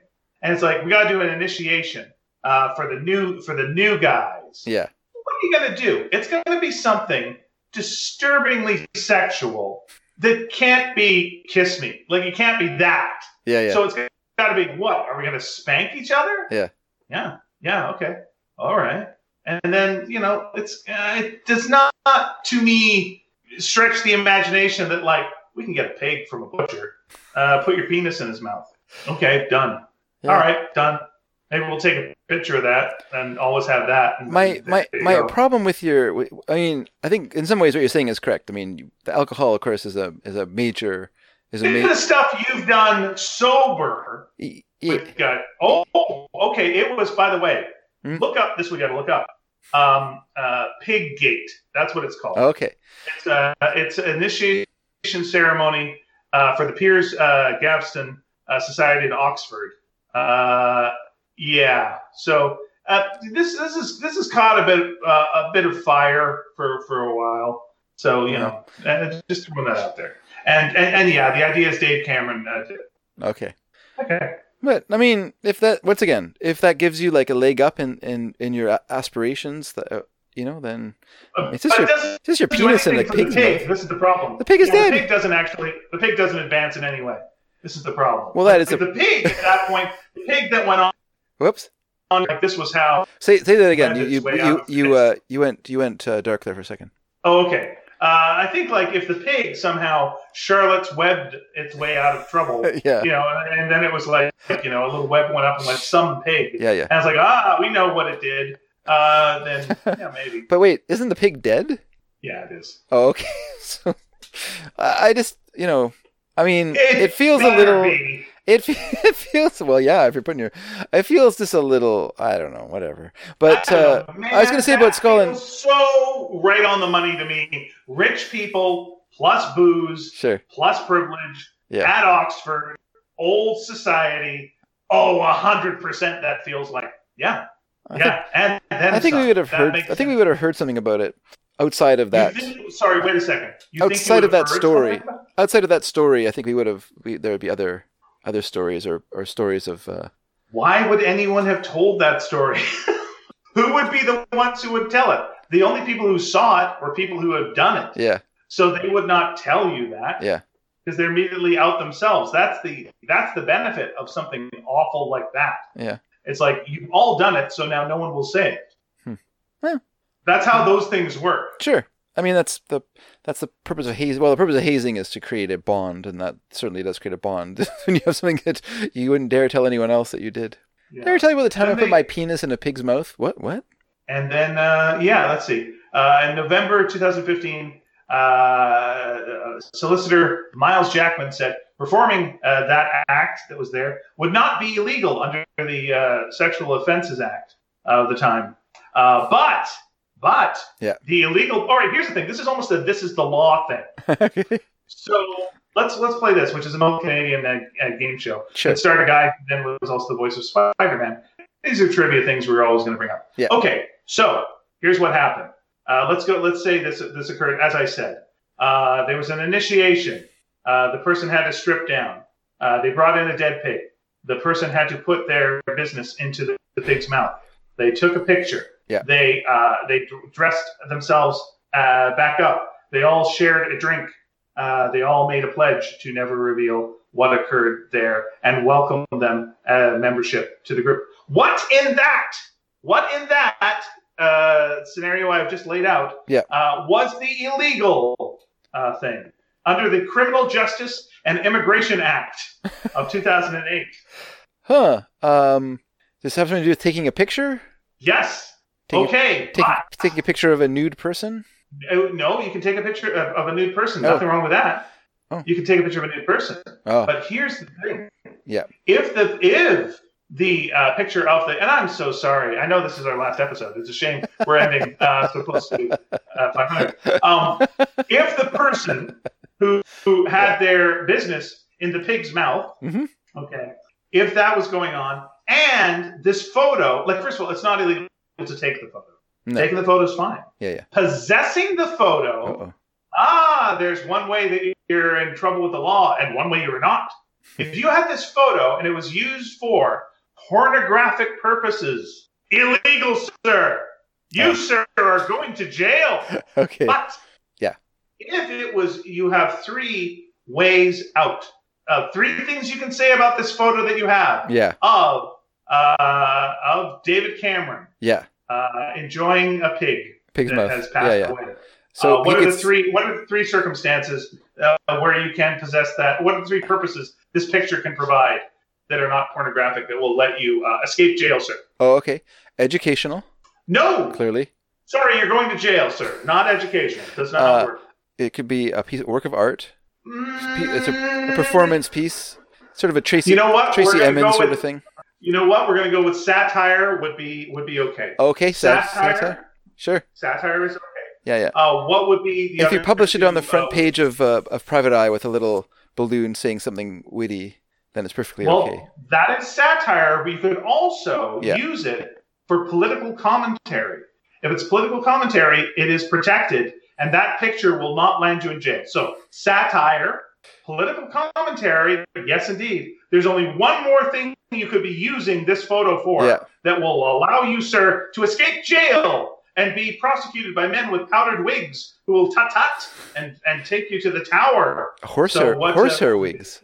Horsehair wigs, indeed. Nay, Nay, Your Honor, what nay. Would, what would this uh, thing be? What would what would you be using this photo for? That would be that's fine. Not satire, not political commentary. Those things are out. Can't use it for pornographic purposes. Yeah, straight to jail. yeah. What what is uh, what is the other thing you can do with this Well, photo? it's obvious. What are you using it for? It's obvious. Which is Blackmail. blackmail. Sounds pretty good. Yeah. So I mean. Wait, that is illegal. Sorry, sir. shoot. Very close. the answer is Yeah. simple grossness. Simple If grossness. you're just grossed out by it, yeah, if Yeah, you're yeah. grossed out by it, it's fine. Yeah, yeah. You can just say, oh, I have this photo, it grosses me out. Doesn't turn me on at all. I'm grossed out by it. Oh, that's fine. No jail for you. Can I Done. can I tell you the Private Eye cover? Please. So I'll have someone saying to David Cameron, "Do you have your penis in that pig's mouth?" And he says, "Just a little bit." There you go. That'd be totally what they do. there you go. There you are. Black and white Done. picture, right on the cover. The little that little funnily drawn knight, the Willie Willie Rushton drawing on the corner. Moi, perfect. Great, great, a great magazine. I used to read it voraciously, although none, none of it made any sense to me. But I read it all. I read all about like the parliamentary malfeasance. I read all like about the dirty boroughs and all the, the money being thrown down the drain. I, I, I read through all, all this, this stuff that were completely un, inconsequential to my life as a, as a teenage Canadian. I read it all. I read it from front to back. Is there anything that you've uh, kind of gotten into lately that you know very little about, and you're enjoying that you know very little about, and it's a new thing that you're learning about? No, actually, I'm no. You're. I have not. I have not. I've not been able to explore things too much in the last little while. So, uh, Sure. I mean, I guess I think Dark Shadows would be like the ob- most obvious, like recent thing that I've Oh yeah, yeah, kind yeah. of become obs- that's cool. obsessed with. Uh, you know, when I finish coloring, I hope everyone realizes that will end it. like I will not be watching anymore.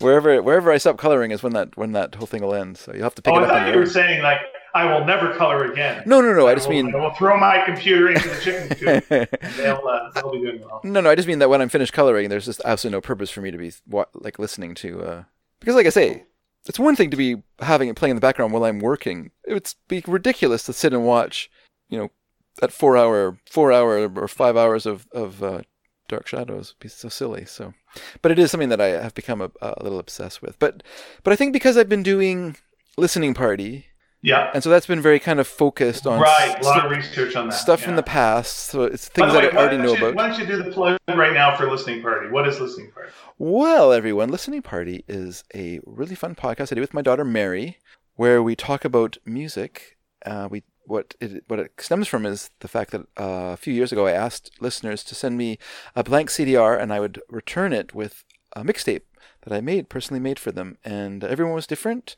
And so what we then I thought it would be kind of fun would be to play all those mixtapes and talk about the music and sort of just explore it and and I've been having a lot of fun, and I, I mentioned this before, but I've been really enjoying doing these little mini documentaries, which has been a lot of fun. Just sort of concentrating on one group uh, that strike my fancy, and then just sort of exploring their their oeuvre. It's been a lot of fun. So yeah, so Mary and I do that Nice. together. We have a lot of fun. And, we crack, and wait a crack a lot of gags. Let me just let me ask, like, uh, how many uh, people in the podcast have uh, been vaccinated?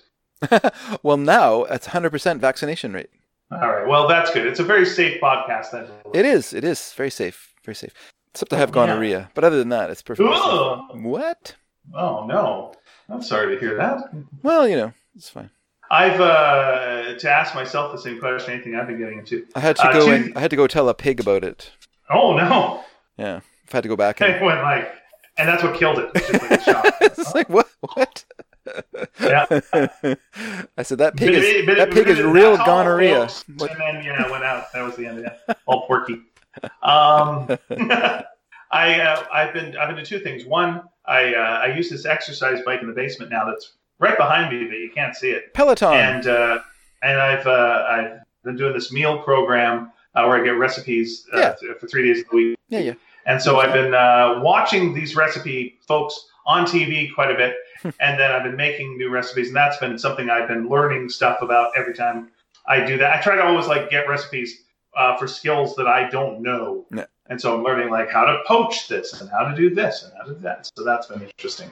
And I'm reading a, a, a book right now called The Art of Memoir by Mary uh, Karr Okay. um, uh, because I'm a, a big fan of. Uh, I'm, I'm blanking on the, on the name now. Uh, oh, Mike Birbiglia, uh, and uh, and uh, his his one person shows, and uh, he recommended it a couple of times. To, he does a podcast um, uh, where he goes over ideas with other comedians and other performers, uh, including the woman who does um, uh, uh, Russian Doll, Natasha Lyonne. Leonie. That was a, that was a pretty good one. Sure. But a couple of times it's been brought up this book of like you know when you're uh, writing uh, first person uh, things for your stand up or for other things.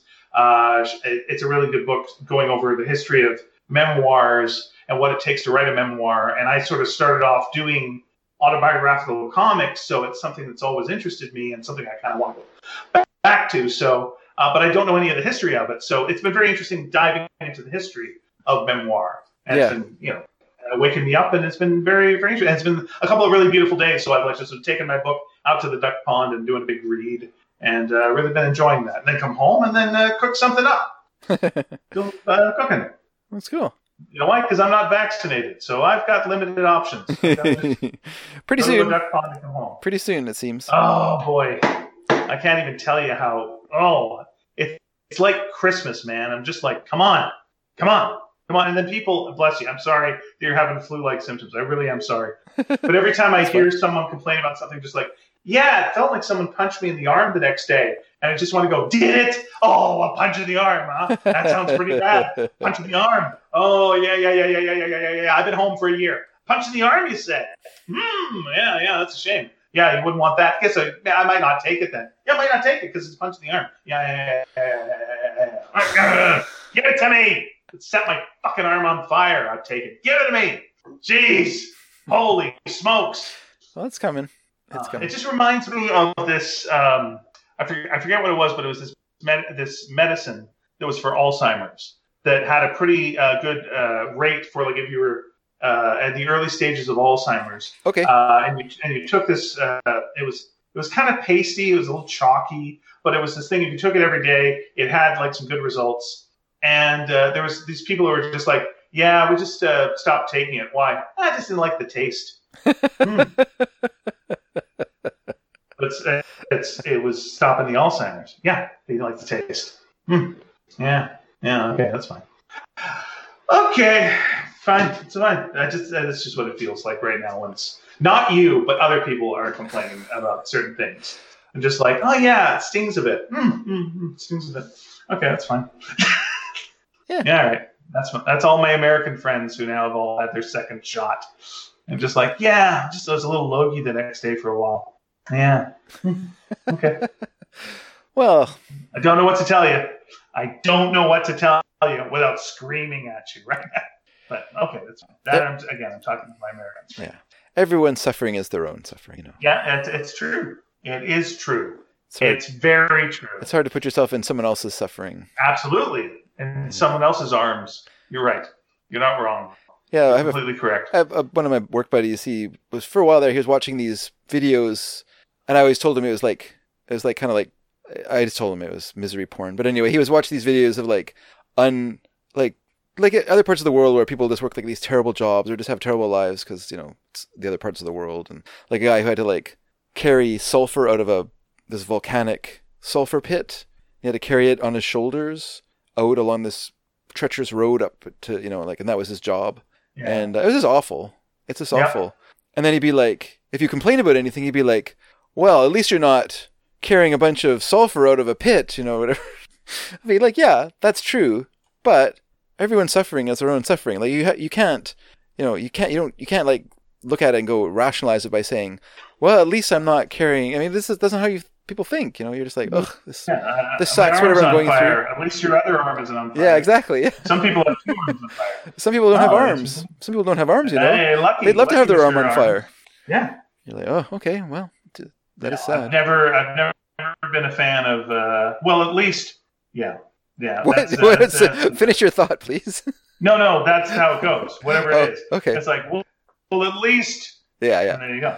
yeah, yeah. It's No, like, no. yeah, no, it's fine, fine to complain about things, not in front of the person who is having the worst thing.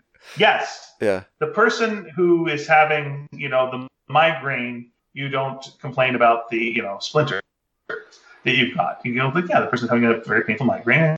but your but your splinter is al- also painful. You have the if the person with the migraine is complaining, you have the right to complain about a certainly- splinter. Uh, okay, I'm trying to think of something uh, with, that isn't. I'm trying to think of something not horrible that uh, you know you would not complain about. In front. You wouldn't go into a certain ward of a hospital Yeah. and then just go, "Oh, I had a little bit of a toothache today, a bit of a drag. Might have to get this one pulled." Well, yeah, no. You know what I mean? Yeah, Yeah. but but you but if you're just like talking with a friend and you want you want to you want to vent about your sore tooth, there's not, that friend doesn't have the right to then pull pull out a, a you know a terminal care ward or a hosp you know the the hospice that you know well at least you're not there. That's, that's very Okay, true. Well, that's true. I'm And then, and there, then, of course, you've got to say back to them, "Yet." That's right. go, "No, If I point." if I was there, I wouldn't be worried about my fucking tooth, would I? That's right. Because I'm either going to end up there or I'm going to die suddenly. One of the two. So, you know, we all got problems. Like, that is a good point. You hear Army Navy closed? No! That's the worst thing I've ever heard. Sir, please leave this ward. Okay. Sorry, guys. Sorry for breaking the news to all of you that Army and Navy closed. Army Navy closed. Oh man. Yeah, sorry, guys. How much more am I going to get the cheap hot dogs? I don't know. A Japadog? How much are their hot dogs? About $8 each. $8! that's What you that's what I say. Seaweed. It's actually quite good. you sound. No, it's not. No, it's You not. liar. I've had it. Actually, is I've had pretty, those. it's pretty. It's pretty great. I think if you're if you like if you like to eat seaweed, it's it's um, it's probably really good. But Yeah, it's uh, it's you know, It's if not you're my- not, not my if thing. you're not ready, if you're not ready for it, I'll give you that. It's uh, you know, it's a it's a problem. Yeah, but uh, it's a surprise. Kind of I do like kind of jumps out I do you. like a Japa dog. I do like a Japadog. Mm. I've got to say, if uh, there was if there was one that was close by, I would probably eat there on a very regular basis. I, I'm more a fan of like a, a dollar uh, IKEA hot dog, I understand. or even better, How about? Uh, a Costco dog. Oh, those are. I was going to ask, how much is a Costco? I think they're two fifty, Mm, Okay. but it's a it's a they're a big dog. Like it's a reason, you know. Hebrew National. Those are good. Those are good uh, wieners. Yeah, you go to New New York, get that on the street, get that soaking in some good uh, wiener water that's been there all day. they don't. I don't think they cook it like that at, at Costco, but I don't get it very often. When I when I was working at Sunburst, I my my boss would call from from Costco and be like, "Do we need anything?" What he meant was like, "Do we need any toilet paper or paper towel or whatever?" I'd be like, "Oh, can you get me a hot dog?" Every time. be like, "Okay, I'll get you a hot dog, Dave." All right, Dave. Oh yeah, I like it. Making the boss Get me buy a, a hot neggy, uh, a nice negi miso a dog there from the old Japadog. Oh boy, there's a nice turkey sausage, miso sauce, a little shredded cabbage. Sounds terrible. It's great. Holy moly, it's so good. Uh, Oh, it's so good. It's killing me right now that I'm even bringing that up. I shouldn't have. you shouldn't have brought that up. Why did I bring it up? I don't know. Oh, I want a tonkatsu now that I'm talking about that. Deep fried pork cutlet, marinated in uh, tonkatsu sauce. And again, fresh cabbage on top. Oh boy, I love fresh cabbage on your hot dog. I know it sounds terrible. It's great. No, that It's sounds that so sounds good. that sounds good actually. Yeah, the only ones I can't go for are kind of very similar to something you like, which is the yakisoba dog which is it's almost like spaghetti on a hot dog, which is like your spaghetti sandwich, which again I've, I've got issues with. So spaghetti, yeah, those are good, but uh, I I say they're good. But I was going to say something about um, no, it's okay now. It's gone gone out of my head. It's gone out of my head. well, let me uh, throw this at you. Please Uh, throw what- it what's at going, me. What's going on in the world of love and vampires? What is going on in Dork Shadows? hmm So this week it's I, I had to be kind of uh you know what I was supposed to write my notes out last night and I, I fell asleep in the chair Oh, yeah. and I woke up at eleven and then Mary said maybe it's ten o'clock something like that. Mary said, "Dad, go to bed." I was like, "Okay," so I just went to bed. And uh, so I didn't really get much in the way of notes. So I do have notes, but they're kind of very vague, very vague. So hopefully Okay. I'll remember things, and if I don't, I'm just going to kind of like accelerate through a, a bunch of of dork shadows. So And if you if you could just do it all in the in uh, the voice of Bela Lugosi, I would really appreciate it. Thank you. blah, I have come to suck your blood. what? That bad? Was that bad? No, it's, it's, everything's fine. Best I can do. No, you know what? You do the best you can do, and that's Yeah. fine. You know what? Some people are on fire. they can't complain. They can't complain. Some people aren't. Some people are on fire and they have their penis in a pig's mouth. That's really awkward because the firemen come and they're like, "What is going on here?" And you're like, "It's a barbecue that went wrong."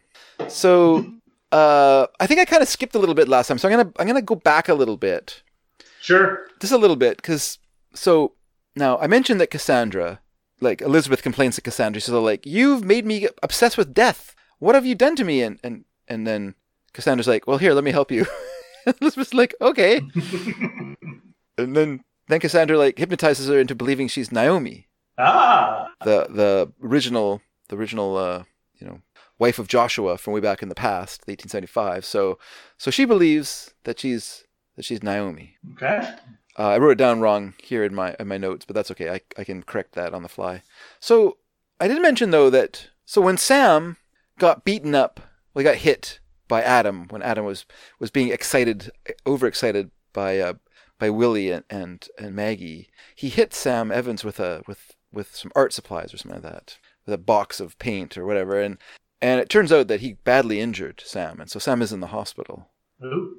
Now, Sam is Sam is uh Sam hasn't had the dream yet, but now he's kind of trapped, and so Cassandra visits him in the hospital, and she makes him have the dream, Okay. and so Sam has the dream, and his beckoner is Vicky, so he has to tell Vicky Winters about his about the dream curse, and he really wants to, but Professor Stokes is like, nope, you cannot tell this to to Vicky.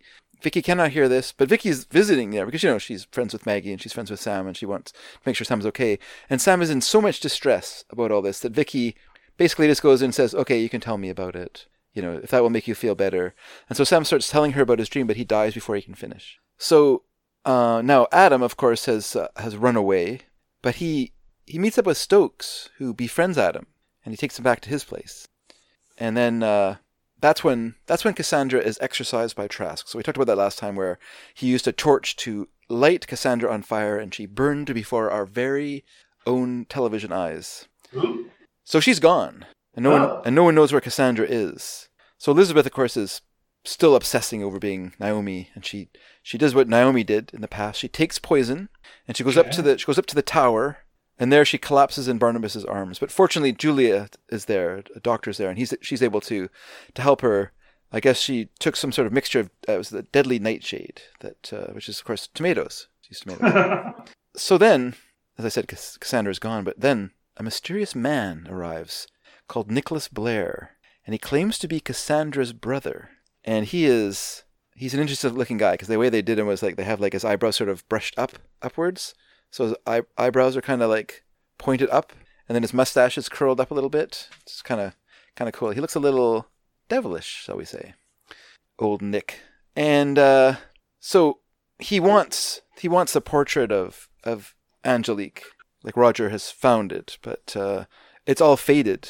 It's all faded now. Okay. Of course, Cassandra's gone, so her power is her power is diminished. So the the painting is is faded, and so when Nicholas Blair sees it, he wants to take it, but Vicky refuses to let him take it. She doesn't trust him. She doesn't trust doesn't trust Cassandra. She doesn't trust she doesn't trust uh, Nicholas. So then Blair goes to Tony, Tony Peterson, the lawyer, and he questions him under hypnotism, and he learns a little bit about what Cassandra was up to.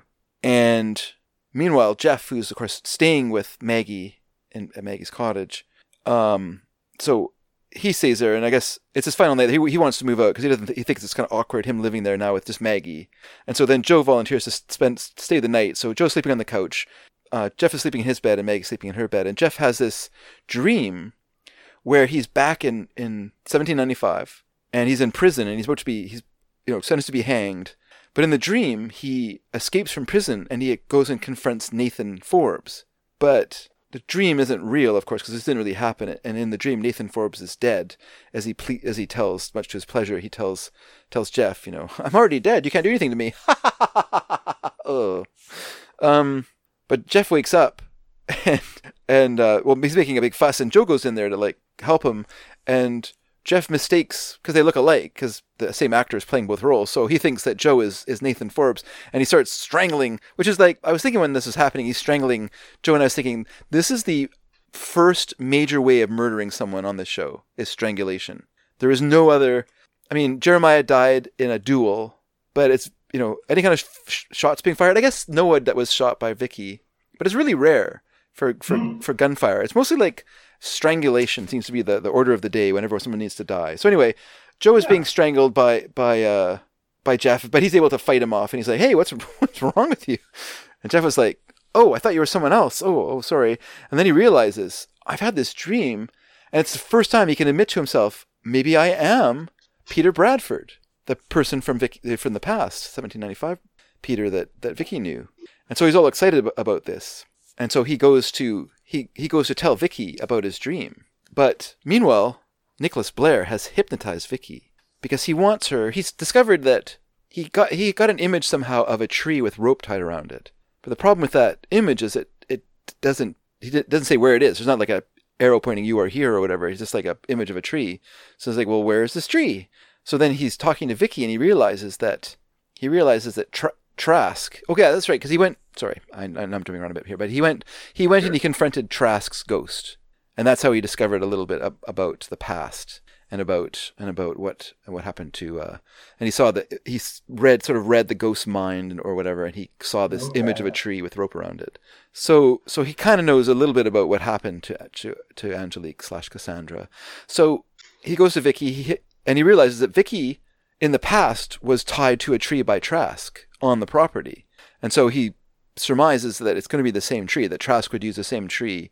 Ghost Trask would use the same tree as real Trask from the past. So he hypnotizes Vicky to take him to the tree. And so they go and they find this tree with rope around it, and he realizes this is where this is where um, Angelique's ashes are spread. And so he uh, he sends he sends Vicky home, but but during whatever they're doing, she she she grabbed his coat accidentally and she pulled off a button. So she's carrying away his button in her hand. And so Blair brings Cassandra back from, from the dead, and he's really mad at her. He's just like, You are strictly amateur hour, lady. I want you better ship up, or I'm going to take away. We you had better an, ship up. We had an agreement. We had or an agreement. Shape out. That's right. We had an agreement, and you are breaking that agreement by not doing what you promised you would do. You wanted revenge, and I agreed to give you the power to do that. I want to see some revenge here. And she's all like, he says, you still love Barnabas. And she's like, no, I don't. And he says, yes, you still have affection. You still have feelings for him. That is affecting what you're doing. So she has to like clear herself of her affection for Barnabas. So Blair brings Cassandra back to, to, uh, the, uh, the house. What is the house called again? Col- Collinwood. Sorry, Collinwood. And, uh, Cassandra has to tell like the most lame story that she had, you know, was feeling you know, feeling uh, unappreciated by the family, so she left for Philly. Left for Philly. Uh, shout out to Jada Jackman, Philly. Uh, so, but then uh, Jeff finds the button in Vicky's hand, and he sees he sees uh, Blair's jacket is missing a button, and he realizes the same. And so he knows what's going on. But then he does the stupidest thing in the world. What's that? Sorry. Oh no, I was going to button button. Who's got oh. button? But you you're getting upset. I'm so sorry. Yeah, no, that's fine. Because then he does the dumbest thing in the world, which everyone does over and over again, which is he goes and confronts the villain. Oh, yeah. Like instead of oh. having, instead of like thinking to yourself, "Hey, I've got the upper hand here. I know something they don't know. I know that this guy is not on the on the on the level. you know, I'm going to keep an eye on him and figure out what he's doing. No, no, I'm just going to go confront him because there's a powerful witch. What can he do to me? Ha! I scoff at witches. so, so he does that. He confronts Blair. Of course, he's just like, who makes a lame excuse? You know, why people lose buttons all the time. Meanwhile, Stokes wants Vicky to leave Collinwood and leave Collinsport entirely. He wants her to leave town, and because uh, he doesn't want her to uh, tell the dream to Barnabas, and he she doesn't know the whole dream yet. So so she can't she can't be um, spurred by by by Sam telling her the dream. He died before he was able to. So Cassandra, of course, wants to to get her, and so Stokes says, "Well, the only way to avoid this is for you to leave town entirely outside of her sphere of influence." But Jeff gets all pissy about the idea of her leaving, gets all strident voice. No, you can't leave me, which is so weird. But I kind of wonder, like, if it, at the time that seemed like okay for a guy to like forbid his girlfriend from like leaving and making other people safe. or does it mm-hmm. just seem as dickish as it would seem now? Like at the time, did it seem dickish, or do people at the time like nine of the heads like you tell her, you tell her, Peter, she's just not, she's not obeying you. I don't know. I don't know how people would have looked at it in the 60s but it just seems when you're watching you're just so frustrated by these assholes you know who are just like you can't you can't go away and be safe you can't leave me by myself fuck you anyway so Vicky goes to live at the Evans cottage. So she's like still practically on the grounds of Collinwood. Like, wow. I guess I guess, I guess that super powerful witch will never find you now. How could she? Yeah. There's no GPS back then. so that There's night. no track my phone. Yeah, yeah. No, no. She. Yeah, that's true. That's true. How would this witch find her? So Hmm. she finds her. So then that Oh, night, uh, Maggie is, uh, you know, Maggie says goodnight to to um, to Vicky, and Vicky goes to bed, and she's sleeping, and uh, Angelique comes into the window, and she has this bottle of rose water, and she casts a spell on Vicky that when she awakes, she will be compelled to use this rose water, and then it will make her dream the dream. But as she's standing there, Maggie enters, and she's all like, "What?" and she actually shrieks. And Vicky wakes up, and she's and Vicky's like, "What? What's going on?" She goes, "There was a woman in the room here. She was a, there was a ghost. She just disappeared." And Vicky's like, "Angelique," so she knows who it is. and then they have a bit of hubbub. Joe's there as well. They have a bit of a hubbub, and uh, and then Vicky goes back into her room, and she sees this bottle of rosewater laying on her on her bureau, and she's all she's like sits down, and she's like you know compelled to use it, of course, because the spell's been cast. Right. She's like, "Oh, I wonder if Meg will mind if I use this rosewater." And she kind of takes it out of, you know, lifts up the little stopper. You know, she's gonna put it on her neck. And then Maggie enters the room, and she's like, "Oh, oh, Maggie, I was just gonna, I was just gonna use this rosewater of yours. Is that okay?" And she's like, "Well, that's not my rosewater. I thought that was yours." And Vicky's like, "Ah, this is from Angelique. She tried to get me." So she knows that Angelique is trying to get her, but she still does not leave the cottage, by the way, because that would make Jeff unhappy. Mhm. So Cassandra raises the ghost of Sam Evans. She raises Sam Evans from the grave. Poor Sam Evans. He's like, I don't want to help you. I'm going to go back in the grave. Then he's like, I can't. I can't get back in. She's like, No, not until you help me. He's like, I don't want to help you. She's like, You'll you'll have to walk the earth as a as a as a uh, unhappy spirit. And he's like, Oh, well, I guess I'll have to tell Vicky. So he goes and tells the dream to Vicky. So now Vicky knows the dream. So Vicky's going to have the dream soon. Now Joe has been kind of suspicious about Stokes and Adam. He feels like there's something going on there. And earlier in the stories, he and Maggie had gone to visit Stokes, and they heard some suspicious activity in the bedroom. So they're like, hmm, or in another room. They're like, hmm, something's going on here. And so he, so Joe goes to Stokes, and he confronts Stokes and and kind of fleshes out Adam, who comes out when when Joe is threatening Stokes. He brings a rifle with him, so he's, he's ser- serious business. So Adam comes out, and Adam is able to escape Joe, and so Joe gives chase, and they end up, of course, in the woods around Collinwood, and Joe ends up coming face to face with Adam, and Adam's able to disarm Joe, and then injures him terribly and runs away. So Joe, uh, he kind of stumbles out of the woods to the old house and falls at the, f- the feet of Willie and Barnabas, who take Joe to the hospital. Okay. Vicky has the dream, and in the dream, Barnabas is the beckoner. So it's Barnabas who must hear the, this dream now. Um, now, now Barnabas decides enough is enough. He goes to Cassandra and he admits defeat. He says, "If you will leave Vicky alone, I will and stop this dream curse. I will try to love you the best I can. Mm. You win. I will be yours for eternity, and and I will and I will love you. And Cassandra is well tempted because despite her denial to Blair, she really does still love Barnabas. But when she tells Blair that Barnabas has come around and like she's like, no need for the dream curse anymore. He's like, what? I told you that we are here for vengeance. We're not here. we're not here for for love. I don't want you getting your weak human emotions involved in this. We are here until someone dies, and that person who's going to die is Barnabas, and this is what we're going to do. And so she's like, uh oh. And then Vicky comes downstairs and she sees Cassandra and she says, she says, You're a liar. and I don't trust you. Which is great. It's so great when people tell Cassandra the truth. And she says, oh, I may have had the dream, but I will never tell Barnabas the dream. I don't care how terrible it gets, because of course, when as long as you don't tell the person that you've had this dream, you will continue to have it night after night, and it gets worse and worse. It gets scarier and scarier. Which, which, which to be me, for me, like I don't really have nightmares, so like this leaves me just like cold because I'm not really like I don't think like ooh imagine having like a terrible nightmare because I'm just like I don't know. Does it seem worse to you? I know you have nightmares, so Yeah, I, I don't like it. I, I, I, I yeah, I, don't care for that. yeah. I yeah. like it. so, uh, so of course Cassandra and Blair try to try to trick Barnabas and Vicky in meeting each other so that the the information will be passed. But Julie intervenes, and Vicky doesn't say anything anyway. She's just like, "No, I'm not going to talk to you about it." And so Barnabas decides this is enough. Vicky needs to stop suffering. He makes her tell him the dream so that she will no longer be suffering, and then he will. Whatever is going to happen to him is going to happen to him. Is he going to become a vampire? That's fine. But he gives a hammer and a and a stake to to Julia, and he instructs her to kill him when you know if he wakes as a as a vampire. And he says, "I can say this to you now, but when I'm a vampire, I will not feel this way." so, uh, so Barnabas has the dream, and of course Angelique is the beckoner, and he follows her, and he. And I think Vicky's vision was of Barnabas laying dead on the floor with, with two bites in his in his neck, and he's dead, Mm.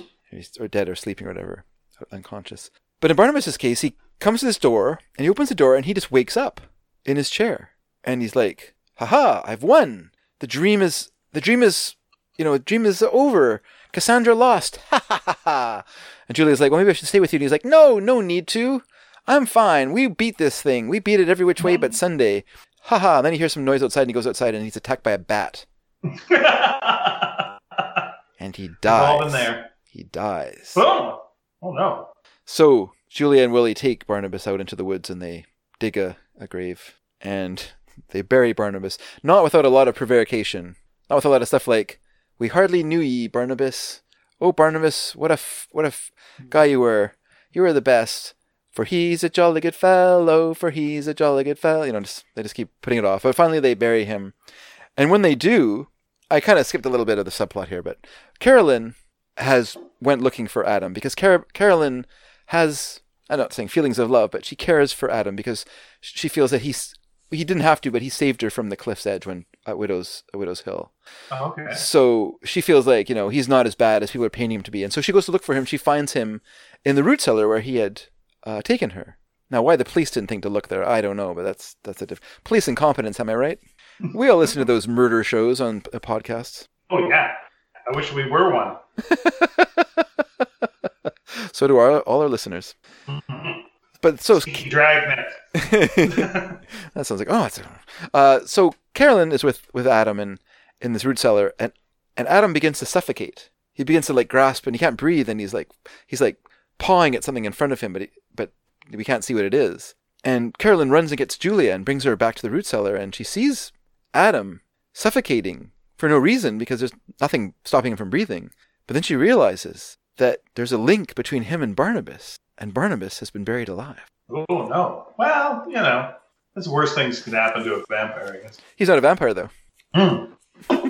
so it's a bit more serious. That's fair point. Fair point. Yeah. Okay. But that's where we'll stop. Um, Oh, okay. Dark Shadows for this week, everyone. Oh, A little cliff, a little cliffhanger there. Okay, I like it. What is a soap opera? We should have cliffhanger like endings. All right, uh, then I'm going to move on to As, our as always, mailbag. as always, before we go, but I just want to say, as always, very entertaining. The introduction of uh, of Nicholas Blair is uh, is a, was a masterstroke. I felt just to really kept kept that plot moving along, and just it's great to have this character who's like more powerful than Cassandra, and ha- like you know is sort of driving her on, you know, in her evil. It's good. It's all good. I'm wondering what uh, was going on in the world of uh, vampire fiction around this time because you know with the show's popularity, clearly there must have been knockoffs and people trying to take advantage of uh, the popularity while Yeah. this was going on. Well, I guess the I'm Mun- the Munsters and the Addams family would be a, a result of this, I suppose. There was there was a lot of uh, on Marvel comics. There was a lot of uh, vampires. Of course, then um, I think they couldn't say vampires, so you had to have um, Morbius, which was a Spider-Man villain, okay. uh, who was the living vampire because you couldn't have undead in the comics. Yeah. Then later they just brought in Dracula and like to hell with it. um, Get rid of that comics yeah, co- code stuff. yeah, which you know, there's going to be a Morbius movie uh, in, in just a bit, but yeah, it kind of comes from from around that that era, I would say. Yeah, I just wondered, like if uh, you know, movies were like, oh, we got to get uh, vampires are hot again. Come on, everybody. Well, vampires vampires were hot because there was the Peter the Peter Cushing uh, Christopher um, The Hammer. Uh, the Hammer horror ones, which you know it started a bit earlier, but still were carrying on. You know, and you kind of got into the more sort of art ones, the Vampiros Lesbos and stuff like that in the late '60s with those stories, with a lot of diaphanous gowns and uh, hot chicks in, on islands. You know,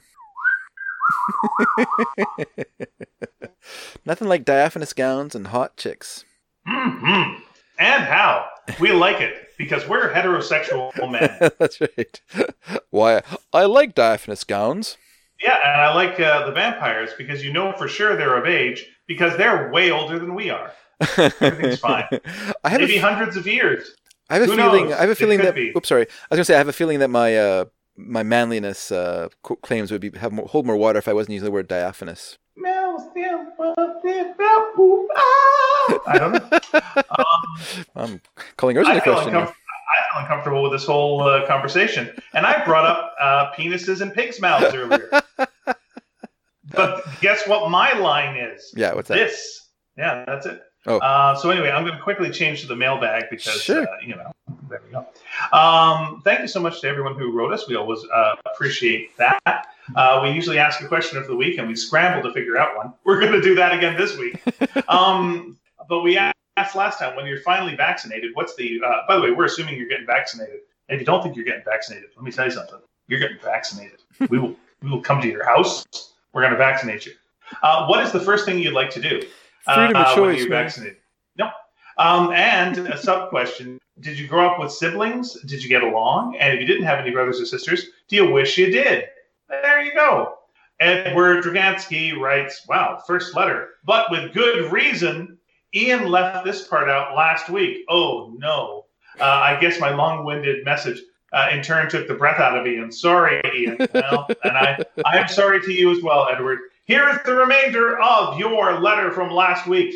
Last week's letter, going back in time, going back in time to last week's letter. Hey, Dave. Yeah, Looking forward to getting vaccinated next week. I sure do. All right. Watch out for flu-like symptoms. I'm sure I'll feel fine. There'll be no problems at all. You know what? Schedule extra work on that day. You'll probably have lots of energy. Oh, I think I will. That's a good idea. Thank you. You know what? I'm going to get you a couple of hot dogs with, with uh, seaweed on them, the kind you like. You know what? I Uh, think extra. I think in the morning at work I'll have to pull off uh, three 30 foot long sections. That'll be that'll be fine. I won't I won't feel that in the arm at all. All right. Well, enough with the erotic talk. and back to Edward's letter. Uh, never really gave it much thought until you guys mentioned it. But in my mind, the week starts on Monday with the obligatory "I hate Mondays" to anchor down. That was my Garfield impression. Uh, to anchor Pretty down good. another five days. Uh, thank you so much. I like lasagna so much. Um, uh, another five days of drudgery. Uh, the weekend includes Saturday and Sunday, which I remember as a young child feeling like they should be uh, larger on the calendar because they just felt bigger, larger, more important than the weekdays. Uh, also, as a young kid, I can remember feeling slightly depressed on late Sunday nights, knowing it was soon to be over until the next weekend. Yeah, yeah, the the, the, the bummerness of a Sunday. Uh, Louise, our friend Louise, writes, uh, "When I'm fully vaccinated and when it's safe, but that sounds like the start of a musical uh, song, a musical. When I'm fully vaccinated, that sounds like the I Want song that will be like the second song in the show. After they, you know, we all march around and, and, and reveal who we are. That's the first song. And then the second song is uh, Louise sits down and gets a soul spotlight and then just goes, When I'm fully vaccinated. And then does this. Uh, and when it's safe to do so. I'm looking forward to singing in person with my choir. There's Mhm. no at home substitute for how it feels when you're harmonizing shoulder to shoulder with 30 other people. Oh, that's something else I'm trying to learn how to do, Dave, is harmonize. Oh, okay. I'm working on that. Okay, let's try. Let's try a Uh, little test here. Ready? Oh, wait, what note are you singing? What's that? Uh, you did not, so I should go up one. I should go up one thing. Okay, go ahead. So you're going to do the, uh, is that what you're doing? What's your note? I don't know. Let's sing a note. I, I right, do don't. a note. I don't have pitch like that. I can't. I don't know notes. Well, that's the only way you can harmonize. No, no. You can just you just harmonize by ear Okay, but you're still, because still you can doing it. you can hear you can hear if your note is sour if you're right. Okay, we're doing it. Well, there's uh, you can't uh, teach someone to do something by ear. It's very difficult. I would say. I'm trying to do it traditionally. Okay. fair enough. Okay. You basically go up two notes, and then you can do that, or you can go up like two more notes. Uh, anyway, You do So, the uh, uh, you do the uh, Graham Nash part of the song. yes, you, you could. Teach your children well. They're in a well. How did they get there? Um, Neil threw them in the well. Um, okay, sorry, Neil? Louise. Uh, there's no at-home substitute for how it feels when you're harmonizing. True. Shoulder to shoulder with 30 other people. Agreed. Uh, and true. about the Lindy Hop scene in a, a day at the races. I know you spelt that wrong, but you, corrected it later, so I'm saying it this way now. No one will know you made a spelling mistake. See, Louise, I'm doing it like smooth. uh, I found a helpful essay about it entitled "A Gaze into a Day at the Races," and indeed, it is a very nice uh, article that's there. If you go to sneakydragon.com, look for uh, episode 488. Look for Louise's letter. Uh, you will see uh, she has got a link there that is uh, to this essay.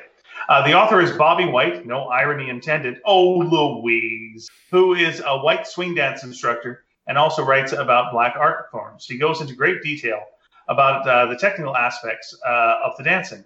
He uh, then he discusses the historical background of the negative stereotypes surrounding the number in a section he says he couldn't help calling "A Day at the Racists." He uh, he thoroughly analyzes what's wrong about the scene while admiring Admitting. what's right about Oh, sorry. I'm admiring. Sorry, sorry. while admiring what's right about it. So, yeah, we got a little of that. So, check out that article if you would like. Thank you again for uh, Louise for the letter. And uh, let's return now to Edward Dragansky, already in progress. uh, uh, responding to Louise, saying, Thanks for sharing the essay, uh, Louise. It's a helpful tune, uh, tool to better understand the then and now of the Lindy Hop sequence from A Day at the Races. Every bit counts, and even though I know the intention of filming these dancers awesome as they might be, wasn't meant to be harmful to black audiences at the time. It's dependent on us through empathy and uh, knowing the current social climate around us to educate those who lack the context of sequences like this. Like I wrote last week, I think about the the child who might be a newly budding uh, Marx Brothers fan and sees the scene for the first time. What would they think? I'd hate for a young Marx uh, fan to uh, walk away from their entire body of work just because of the dance sequence. It's our responsibility to provide context, understanding, so they aren't damaged, they're uncomfortable about it, uh, much like other subjects. Uh, be open to an honest discussion about it. Matthew uh, Coniam, one of the hosts of the Marx Brothers Council podcast, has a book titled The uh, Annotated Marx Brothers, a film goer's guide to in jokes, obscure references, and sly details. I'll have to look up the scene in his book and see what he's written about it. Uh, I may find some further insight. Edward, we don't like you looking at other Marx Brothers things. Okay? Just our thing. Okay? That's what we're saying. And don't plug other. That's fine. Uh, like White wrote when, in his essay, it might have been included uh, due to the popularity of Porgy and Bess, but I'd have to see if anything is written about, about what MGM was thinking. Having discussed uh, dancing on the recent podcast, I'll say uh, that I could watch performances like this all day. The whole thing is just such a double-edged sword for me, and I'll admit it can be just as difficult to watch as entertaining. I hope these performers are immortalized by their skill and hard work, not just because of the color of their skin or stereotypes. Yeah, something I'd like to ask uh, my friend and former guest of the show, uh, Shane McCarthy, about, who runs a Lindy Hop school. Lisa Williamson, you know her, Dave. I am familiar with her. Very good. Uh, right. Uh, I am currently coming up on the three week anniversary of my first vaccination, still waiting for the second. And what I'd like to do, and what we'll be able to do, might not be necessarily coincide, as I'm a little ahead of the curve yet. Uh, but I'm still looking forward to getting together with friends, going to a movie, and the return of horse shows every single weekend. Or am I? do I have a sibling? Well, yes, I do. A brother who's almost three years younger than me. Did we get along? Why, yes, we did. We are polar opposites, personality wise, and I took full advantage of my brother's gregarious nature by pointing him towards pointing him towards other kids on the playground and saying, "Go make friends with them," and then I'd be able to come along uh, for the ride too. Being too shy and retiring to go out and make my own friends. As we got older, we were still close, and when he left home at 18 to move to Alberta for a job, I really missed him. Fortunately, now we live only about five minutes away from each other. Uh, Edward Dragansky, return of Edward Dragansky, uh, writes, I understand missing the horses. I wonder if they've missed you. Don't you, uh, didn't, uh, didn't you mention the great smell of horses uh, a show or two ago? Horses smell wonderful. Reminds me of the Texas State Fair in October we have here. The smell of corny dogs, funnel cakes, and horses. Yeah, all available as a perfume called, what's that? No, that is not true. Um, Edward writes again, and it's fine, Edward. Write as much as you want. Uh, by the time you read this, oh, that's not a good start. Oh no, it's good. Uh, but by the time you read this, I'll be two weeks. Uh, it'll be two weeks since I was fully vaccinated. So I've already done what needs uh, to be done. I drove to Denton, Texas, where my brother lives, and we've met my parents for lunch. Oh, that sounds so sweet. Uh, kind of a late birthday get together for my mom's birthday in February that we skipped. Both my parents have been fully vaccinated before me, and my brother has had his first last week. So we're all almost there as a family. Being slightly disabled, it's been difficult for my brother to go out uh, uh, to find out where to go. So we found him some assistance that was offered. He's now signed up for both vaccinations, one down, one one to go, as well as a ride to be uh, the Texas Motor Speedway. I asked him if he was planning on hanging around for the nitro burning funny car races. Susan and I received ours at the local mall, more specifically in the empty Sears that went out of business last year the softer side of injections. Uh, I think I was in the men's accessories department both times. That'd be funny, actually, if you'd gotten the injection at the Sears Portrait Studio. they just took a shot as you're getting your shot. Um, are they vaccinating in random locations like this up there in BC? I've heard of places where folks can even stay in their cars while getting the shot. So far, it's all gone very smoothly with no waiting and kind volunteers. Thank you for asking, Edward. I know there's more of your letter, but I'm going to respond to you. My mother in law is getting her shot on Monday, and she is going to a drive through location for it. So, yes, she will be staying in her car while she gets the shot. Uh, David, where did you get your shot again? Uh, Save on Foods. There you go, Save on Foods. So there you go, Edward. Uh, we get they got in the damn grocery store. there you are. I know like I mentioned above. It's kind of weird. Sorry, go ahead. I was going to say it's kind of weird. It is kind of weird. Yeah, uh, you know what? Because you know you're getting saved from uh, a pandemic. Save on foods. Um, like I mentioned above, I have one brother. He's uh, seven years younger than me. So I kind of helped raise him and watched over him when we were kids. I can remember a wanting a brother so bad that mom told me to pray for one. So I'll take full credit for him. We get along so well that we uh, talk. Yeah, uh, we get along so well that we talk almost every day. And I try uh, to get up to where he lives as often as I can uh, to take him places he can't go alone. That's very, very sweet. Uh, he wasn't always uh, sight disabled. Oh, I think I said slight slight disabled instead of uh, sight disabled earlier. I apologize uh, for that. That I read that wrong, and that was a problem with my sight. Ironically, um, he wasn't always sight disabled. This has happened over the last eight years or so, uh, slowly deteriorating uh, due to a faulty optic nerve in his brain. It's been frustrating for him to slowly give up the things we take for granted uh, like driving, reading, and watching television, but he's done pretty well with the adjustments. On some days, he can uh, he can see better than others. Stuff like uh, barometric pressure and uh, bright sunny days affect his sight the most. We grew up interested in most of the same things. So aside from sharing the same womb, uh, we we're also very like-minded about everything. So much that we can easily tell what the other is simply thinking about. Ooh, cool. Wow. Um, yeah, I had a similar thing with my eye a little while ago where it was like, oh, not going well, and then it, you know, knock on wood, is there. So sorry that your brother is going through that. I'm glad he's got you. I'm glad you guys have each other. Um, Crystal yeah. writes, and uh, Crystal, always glad to hear from you. Uh, hello, David and Ian, and all the sneaky listeners out there. Please don't run me out on the rails when I say this, but I've been fully vaccinated since February. uh, get the tar, get the feathers. uh, I was fortunate to have received. Uh, it helps with the swelling on the arm. That's why we're saying. I was fortunate to have received the vaccine early when the health department had doses remaining at the end of the day. Oh, America!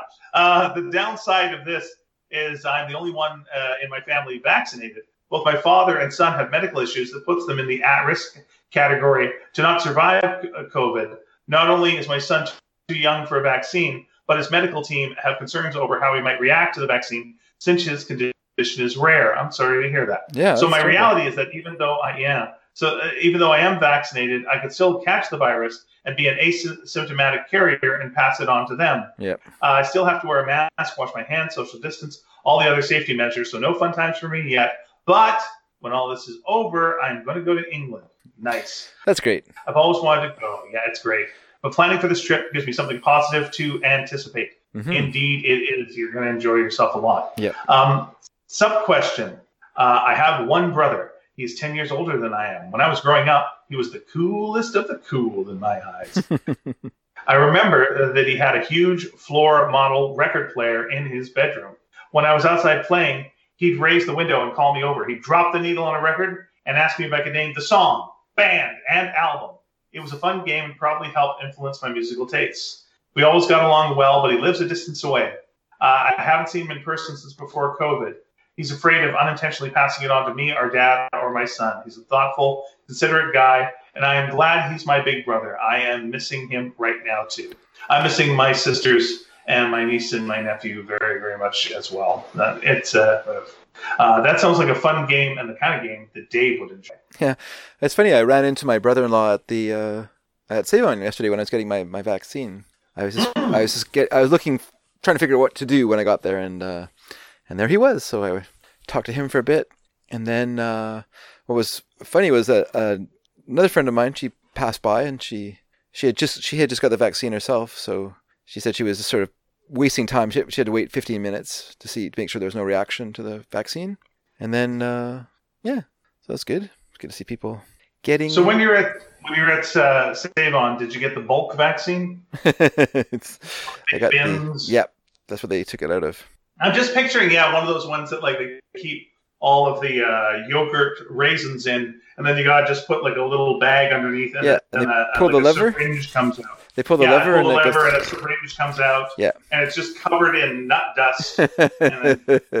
well, the uh, take it. that's how the the vaccine was was administered. Was in the form of glosettes. nice. Yeah. Yeah, so you want some uh, messed up pretzels with this? Oh yeah, please. How about some lemon curd? Yeah, I'll take a I'll take a spoonful of lemon curd. Um, Sarah Walsh writes, "Oh heck, I am late, late, late. Sorry, I've been slacking again. But I want to answer the question of the week because I am fully vaccinated as of mid March. Hooray! That's It good. is mid March. Uh, the most significant thing I've been able to do is sit with some vaccinated friends who do a semi-regular live Facebook concert. We're actually able to hang out in their living room and sing and play and eat with no masks in sight, It's just like old times. it was a little weird at first. Uh, when I first got there, I kept feeling like I should be holding my breath or something. But after a few minutes, it all felt natural again. Even more excitingly, our full band, which also includes my dad, is booked for our official return on June 5th to the outdoor restaurant we used to play once a month. And the gig is the day before my birthday. Your birthday is two days before my birthday. So good day for good times for birthdays. It'll be the first time we played since March 7th of last year. Oh my gosh, that is so long. It oh is. Yeah, it's hard to imagine all this Oh. stuff. uh, of course, I'm also still working at my shitty retail job and getting more and more burned out there. It's not just me. The job is actually getting shittier, as independently verified by multiple coworkers. Okay, as long as you've done your research and back up your findings on the shittiness. That's right. On the shitty scale. Yeah, all right, but I'm gonna have to. Uh, I'm gonna have to see. You know, whatever the uh, the the other group uh, that's like what is what is this? A contrast group? The what's the group that you have that's like the control group? Hmm. I'm gonna have to see the control group, and I'm gonna have to see your group, and we're gonna have to measure the shittiness. We're gonna have to check. Um, so there's this weird mood swinging thing happening where I'm stressed and miserable at work while simultaneously starting to get the good and meaningful things that I live for back in my life. Strange days indeed. I feel very similar. There's some good things going on right now, but I'm a mess. I'm a mess and a half. Oh my gosh, I'm a mess. Um, I feel like Rip Van Winkle coming out of something and just going like, "Hey, how did my legs used to work? What was that like?" Okay, hmm, interesting. Oh, I fear all. That's interesting. Um, I, I hope uh, everyone else reading or hearing this is feeling that hopeful glow in their lives as well. If you haven't uh, been vaccinated yet, just hang in there. stay safe a little while longer. I wish we all could get out at the same time, but the vaccines are rolling out faster every day. You're going to make it, and it feels amazing. Thank you, Sarah. That's a nice letter. Uh, that's a nice web letter to end on. Uh, that uh, optimistic look. Hooray! Tulu Tale. And, uh, and there we are. Uh, do, do we get any emails this week, uh, David? We did not. Oh well, that's good because you know you need you need to get to sleep. That's what you need. Well, let's we let's talk uh, inside baseball, which is that Ian's soothing voice uh, made me fall asleep earlier. So, so yes, I sorry about that, Ian. I apologize. And then I contacted all his relatives, going check on him. What's wrong with Dave? Is he okay? And I was worried he passed out. Is he okay? And, you know, and we're lying, you know, on as the uh, chickens pecked out your eyes. I know it's so weird. Like, you know, I'm a pretty active, you know, uh, like I say, I don't get sick very often, sort of person, so it always is weird when I'm sick. I, I don't, I don't do very well. I don't do sick well. You know, too cool No. for that. Too cool for sick. Sure, absolutely. I'm not gonna let it get me That makes- down. It makes uh, it makes sense. What was really nice Uh, though in all those letters was to hear about um, people's relationships with their with their si- brothers and sisters. I think that's great, especially in is, families that are. It's kind of weird where like there's like seven or ten year gaps between between between ages. That's that feels so insurmountable. It would be hard. I don't know. I mean, I was raised by by a family of badgers, so we we do not we do not like consort together. Like you know, I did talk to my brother a little while ago because I was uh, fixing my oven, and I just needed a little bit of advice on wiring, and so I, I phoned him up, and of course he's he's one of those people who are he's not an electrician, but he's just a really multi-talented like you know ho- home handyman kind of a guy. You know, can just do whatever he turns his hands to, and so yeah, I talked to him, you know, about that, and then I at first I texted him, then I called him because I, I just felt weird to only be texting him, you know, give me information. I haven't talked to you for six months, so I called him up and we talked for a bit. But it's weird, like we're just not a we're not a close family that way. We never have been like a close knit family.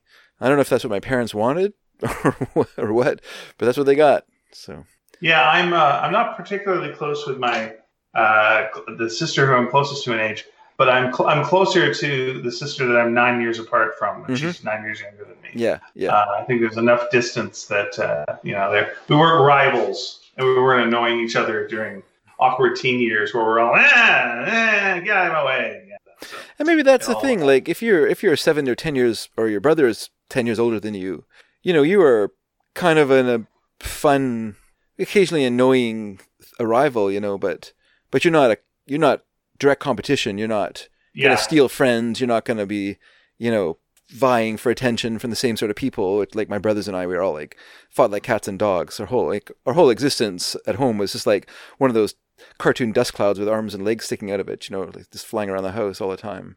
And that was just home life. You know, that's just the way it was. Like you know, we were just so competitive and so and you know, so, especially my middle brother and myself, we were always like huge, huge rivals. And and um, but the thing was is that I was a nicer person than him, so I tended to to get his cast off friends. You know, hmm uh, they would be kind of like, hmm, this guy's a bit of a jerk, but his brother's nice. I would, you know, just kind of hang around with them. And so it was, yeah. And because of the the weird generational gap, which happened between my generation, like my grade, grade twelve, and then the next grade, grade eleven, because of the music I liked, there was way more people in grade eleven who liked that kind of music, whereas the people in grade twelve were still kind of stuck in the in the seventies. You know, they were still, you know, still rocking to Led Zeppelin and, and whatever else, Van Halen and all that, and all that kind of music. Whereas a lot of kids who were in grade 11 were, were like exploring the new music that was coming out that was, you know, everyone, was, you know, you could be excited about New Order. Of course, we bring up a million times, but, you know, other bands, the Smiths and, and whoever. And uh, it just, you know, so I somehow my brother would make friends with those people and then he would alienate them in some way and then it'd be kind of like, oh, I, I would inherit these friends. And, uh, but because we had a lot in common in terms of music and stuff like that, like I always, you know, I would just be friends with them. So what the heck? What the heck? That's what I said. Neat. Also, I I had so you know so I was so divisive because I'd cut my hair short. People couldn't take it in my grade. Short hair. Little short Oh. Harry. He must be gay. Sure, that's how that works. Yeah, someone said that to me when the first day I went to school after I cut my hair short. Yeah, you know, a sign of uh, being gay was uh, everything. you kind of, you kind of want to just like, to, like You're right. You're yeah. right. If I, if I could time travel, I'd like to go back and just go It's the '80s. Everybody's gay. Tell me, what's the least gay thing you can think of? Like I don't know, uh, David Bowie. Okay, you know that. yeah, yeah, for sure. Okay, Bef- uh, before him, what's the least gay thing you can think of? I don't know, village people. Yeah, exactly. So, uh, that kind of stuff. Yeah, Sure. absolutely, bang on. That's it. You you got it. Yeah, anything like that. Um, so here, uh, if you've got a question of the week, that, that's well. Uh, the, my question of the week uh, loosely ties into something that we talked about, but uh, oh boy, not going down the road we went down, which was like uh, you know maybe think of initiations for groups. And I was thinking like, was there ever? No, All we're not doing that. Uh, you know, what's the weirdest thing you've ever seen a pig do? No. Uh, what what what is a, a group you wanted to be part of, and did you get to be part of that group? For me, it would be like uh, a theater sports. I really wanted to be part of theater sport, and it was uh, they went, uh, "We don't want you," and I went, "I "Come on," and I went, "No," and then I became part of theater sports, like later on. Um, But so did, you feel like did you feel like you belonged? Did you feel like you belonged in theater sports? Um, Like you must have had like uh, some imposter syndrome or a little bit of that in it no, as well. uh, Oh, really? Imposter syndrome. Okay. No. Here's what here's what it was like. Um, I was like uh, pretty roundly rejected uh, from uh, from being in theater sports, like very very much so. Mhm. And then um, I was doing uh, the rookies shows, which is the amateur shows. And so Yeah. we started this night called Rookie Night, Mhm. and and uh, because we all started together in this rookie thing, we, we kind of felt like, oh, this is our show on Tuesday. This is just our show. Mhm. It wasn't a competition with the pros. It, this was just our show. Mhm. So I felt I, I gained comfort in like this is our show, and we were building this show, and we built the audience for that show, and then we started selling out that show on a regular basis. And later on, I got other work out of it. But because uh, I was kind of with that group, I felt like, oh, I know that when I'm with this group, Mhm. I'm okay at this. So I didn't. So you know, then later when I was doing the regular mainstream shows, uh, it was uh, I was like, okay, well, I know that I'm good at this. It's just there's I'm not jiving with these people right now. I'm not connecting. You know, I, I okay, there's ego things at play. There's a lot of other stuff. And then uh, I kind of when I started doing the Star Trek show, that was kind of my where I started to get some heat. Uh, I got enough room to you know stretch out, and we all got to do our own thing, and kind of built up from there, and it was it was okay. So yeah, I didn't really get the imposter syndrome there. With stand up, yes, for sure. Mm. You got up there and just go, I have no business being here. I'm a fraud. Good night. Yeah, Yeah, that's well. I mean, you got up there though. That's good. Good for you. Thanks. I think I think I wanted to be like a part of the indie comic scene, but I never I never really was able to like make myself feel like I was part of it. You know, I always felt Like... Well, I mean, the times that you did show your stuff, uh, they they liked it. You know, it, it got really nice feedback. I remember again uh, Ed Brubaker uh, going on about how great your uh, book was, and then that guy went, "You know what? You got to excuse me. I'm going to go create the Winter Soldier." so he went, "What's that?" And, and he said, "You'll see." And then he got on a horse and rode off. yeah, Wow, that's, that's that weird. was a strange. What are we talking about with this Winter Soldier thing? Um, but then he created the Winter Soldier and Yeah. showed us all. It's Yeah, true. But It he was, also said he really liked your book. it was weird that we were more surprised by the Winter Soldier than by him getting on a horse and riding off. Yeah, we were more Think- curious. and like, thinking back, thinking back on it now, that was the more interesting part of the story. But Winter Soldier also important. It was very, it was very important. And also, like when he rode on the horse, he grabbed your comic and just went, "I'm not paying for this," and then just rolled off. he went classic Ed. Yeah, so I keep watching the Winter Soldier TV show, Mm-hmm. going like, I wonder if we're going to see the Rounders in this at any way. Let's see if that. it's a little- that. See those guys, near to wells. And then later on, uh, him and his wife made me muffins, and I was like, okay. I went over to his house on a fairly regular basis every time we went over for uh, Emerald City, and uh, uh, we'd hang out afterwards and have muffins and watch videos, Hmm. and then sometimes play Guitar Hero, and it was nice. He was a very nice fella, and then he moved, and then I uh, went to the zoo with him once. That was nice. him and his wife were both very nice. Yeah, that's nice. Yeah. So there you go. That's my uh, that's my story. I've got a new symptom for you. Uh, so not only is my hair that? not only is my hair on backwards, but um my my my mouth my teeth have changed in my mouth. Your what? Your I- teeth are changing in your mouth? Yeah, I can't close my mouth the same way. Like it, they're not fitting together properly. Okay, so anyway, let's wrap this up fast. So anyway, uh, the question the question is, Yeah. Okay, here's the thing. Yeah. Uh, two questions. One, Uh, what is a group that you want to be a part of? Yeah. Uh, did, did they have you as a member? I know it's a Marx Brothers thing. I know it's a Groucho thing.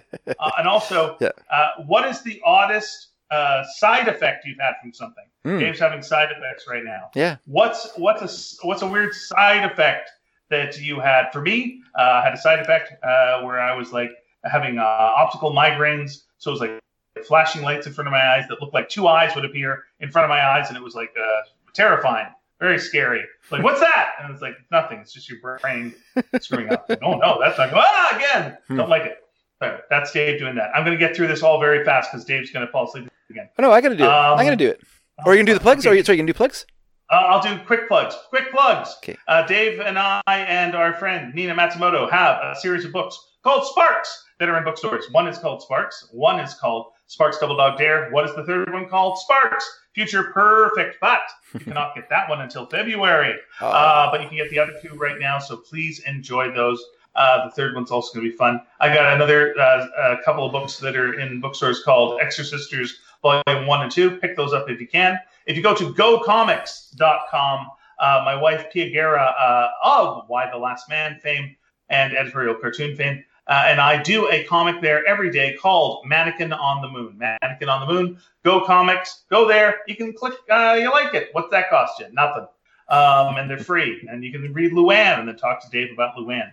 Also, uh, I have a website called hellkitty.com. That is my production company with my wife Pia, and we have a pay for what you pay what you want comic on there uh, called Super about a hospital for the superpower that we do with our friend Moritat, uh, who's done like uh, Hellblazer comics and so much other stuff that's so great. You go to hellkitty.com slash super uh, and uh, pay what you want or pay nothing. It's up to you. It's, uh, it's your call. And uh, that's it for me. Dave, wrap her up. So, I don't think we said that if you want to contact us, you Yeah. can do so in the following ways. We have a website, it's called sneakydragon.com.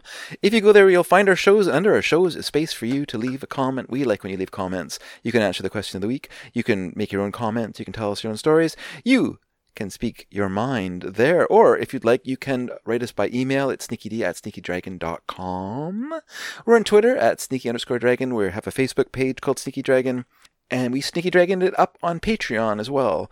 There's not much there, but you can go there to help support the show. And um, that is everything. And now, before I nod off again,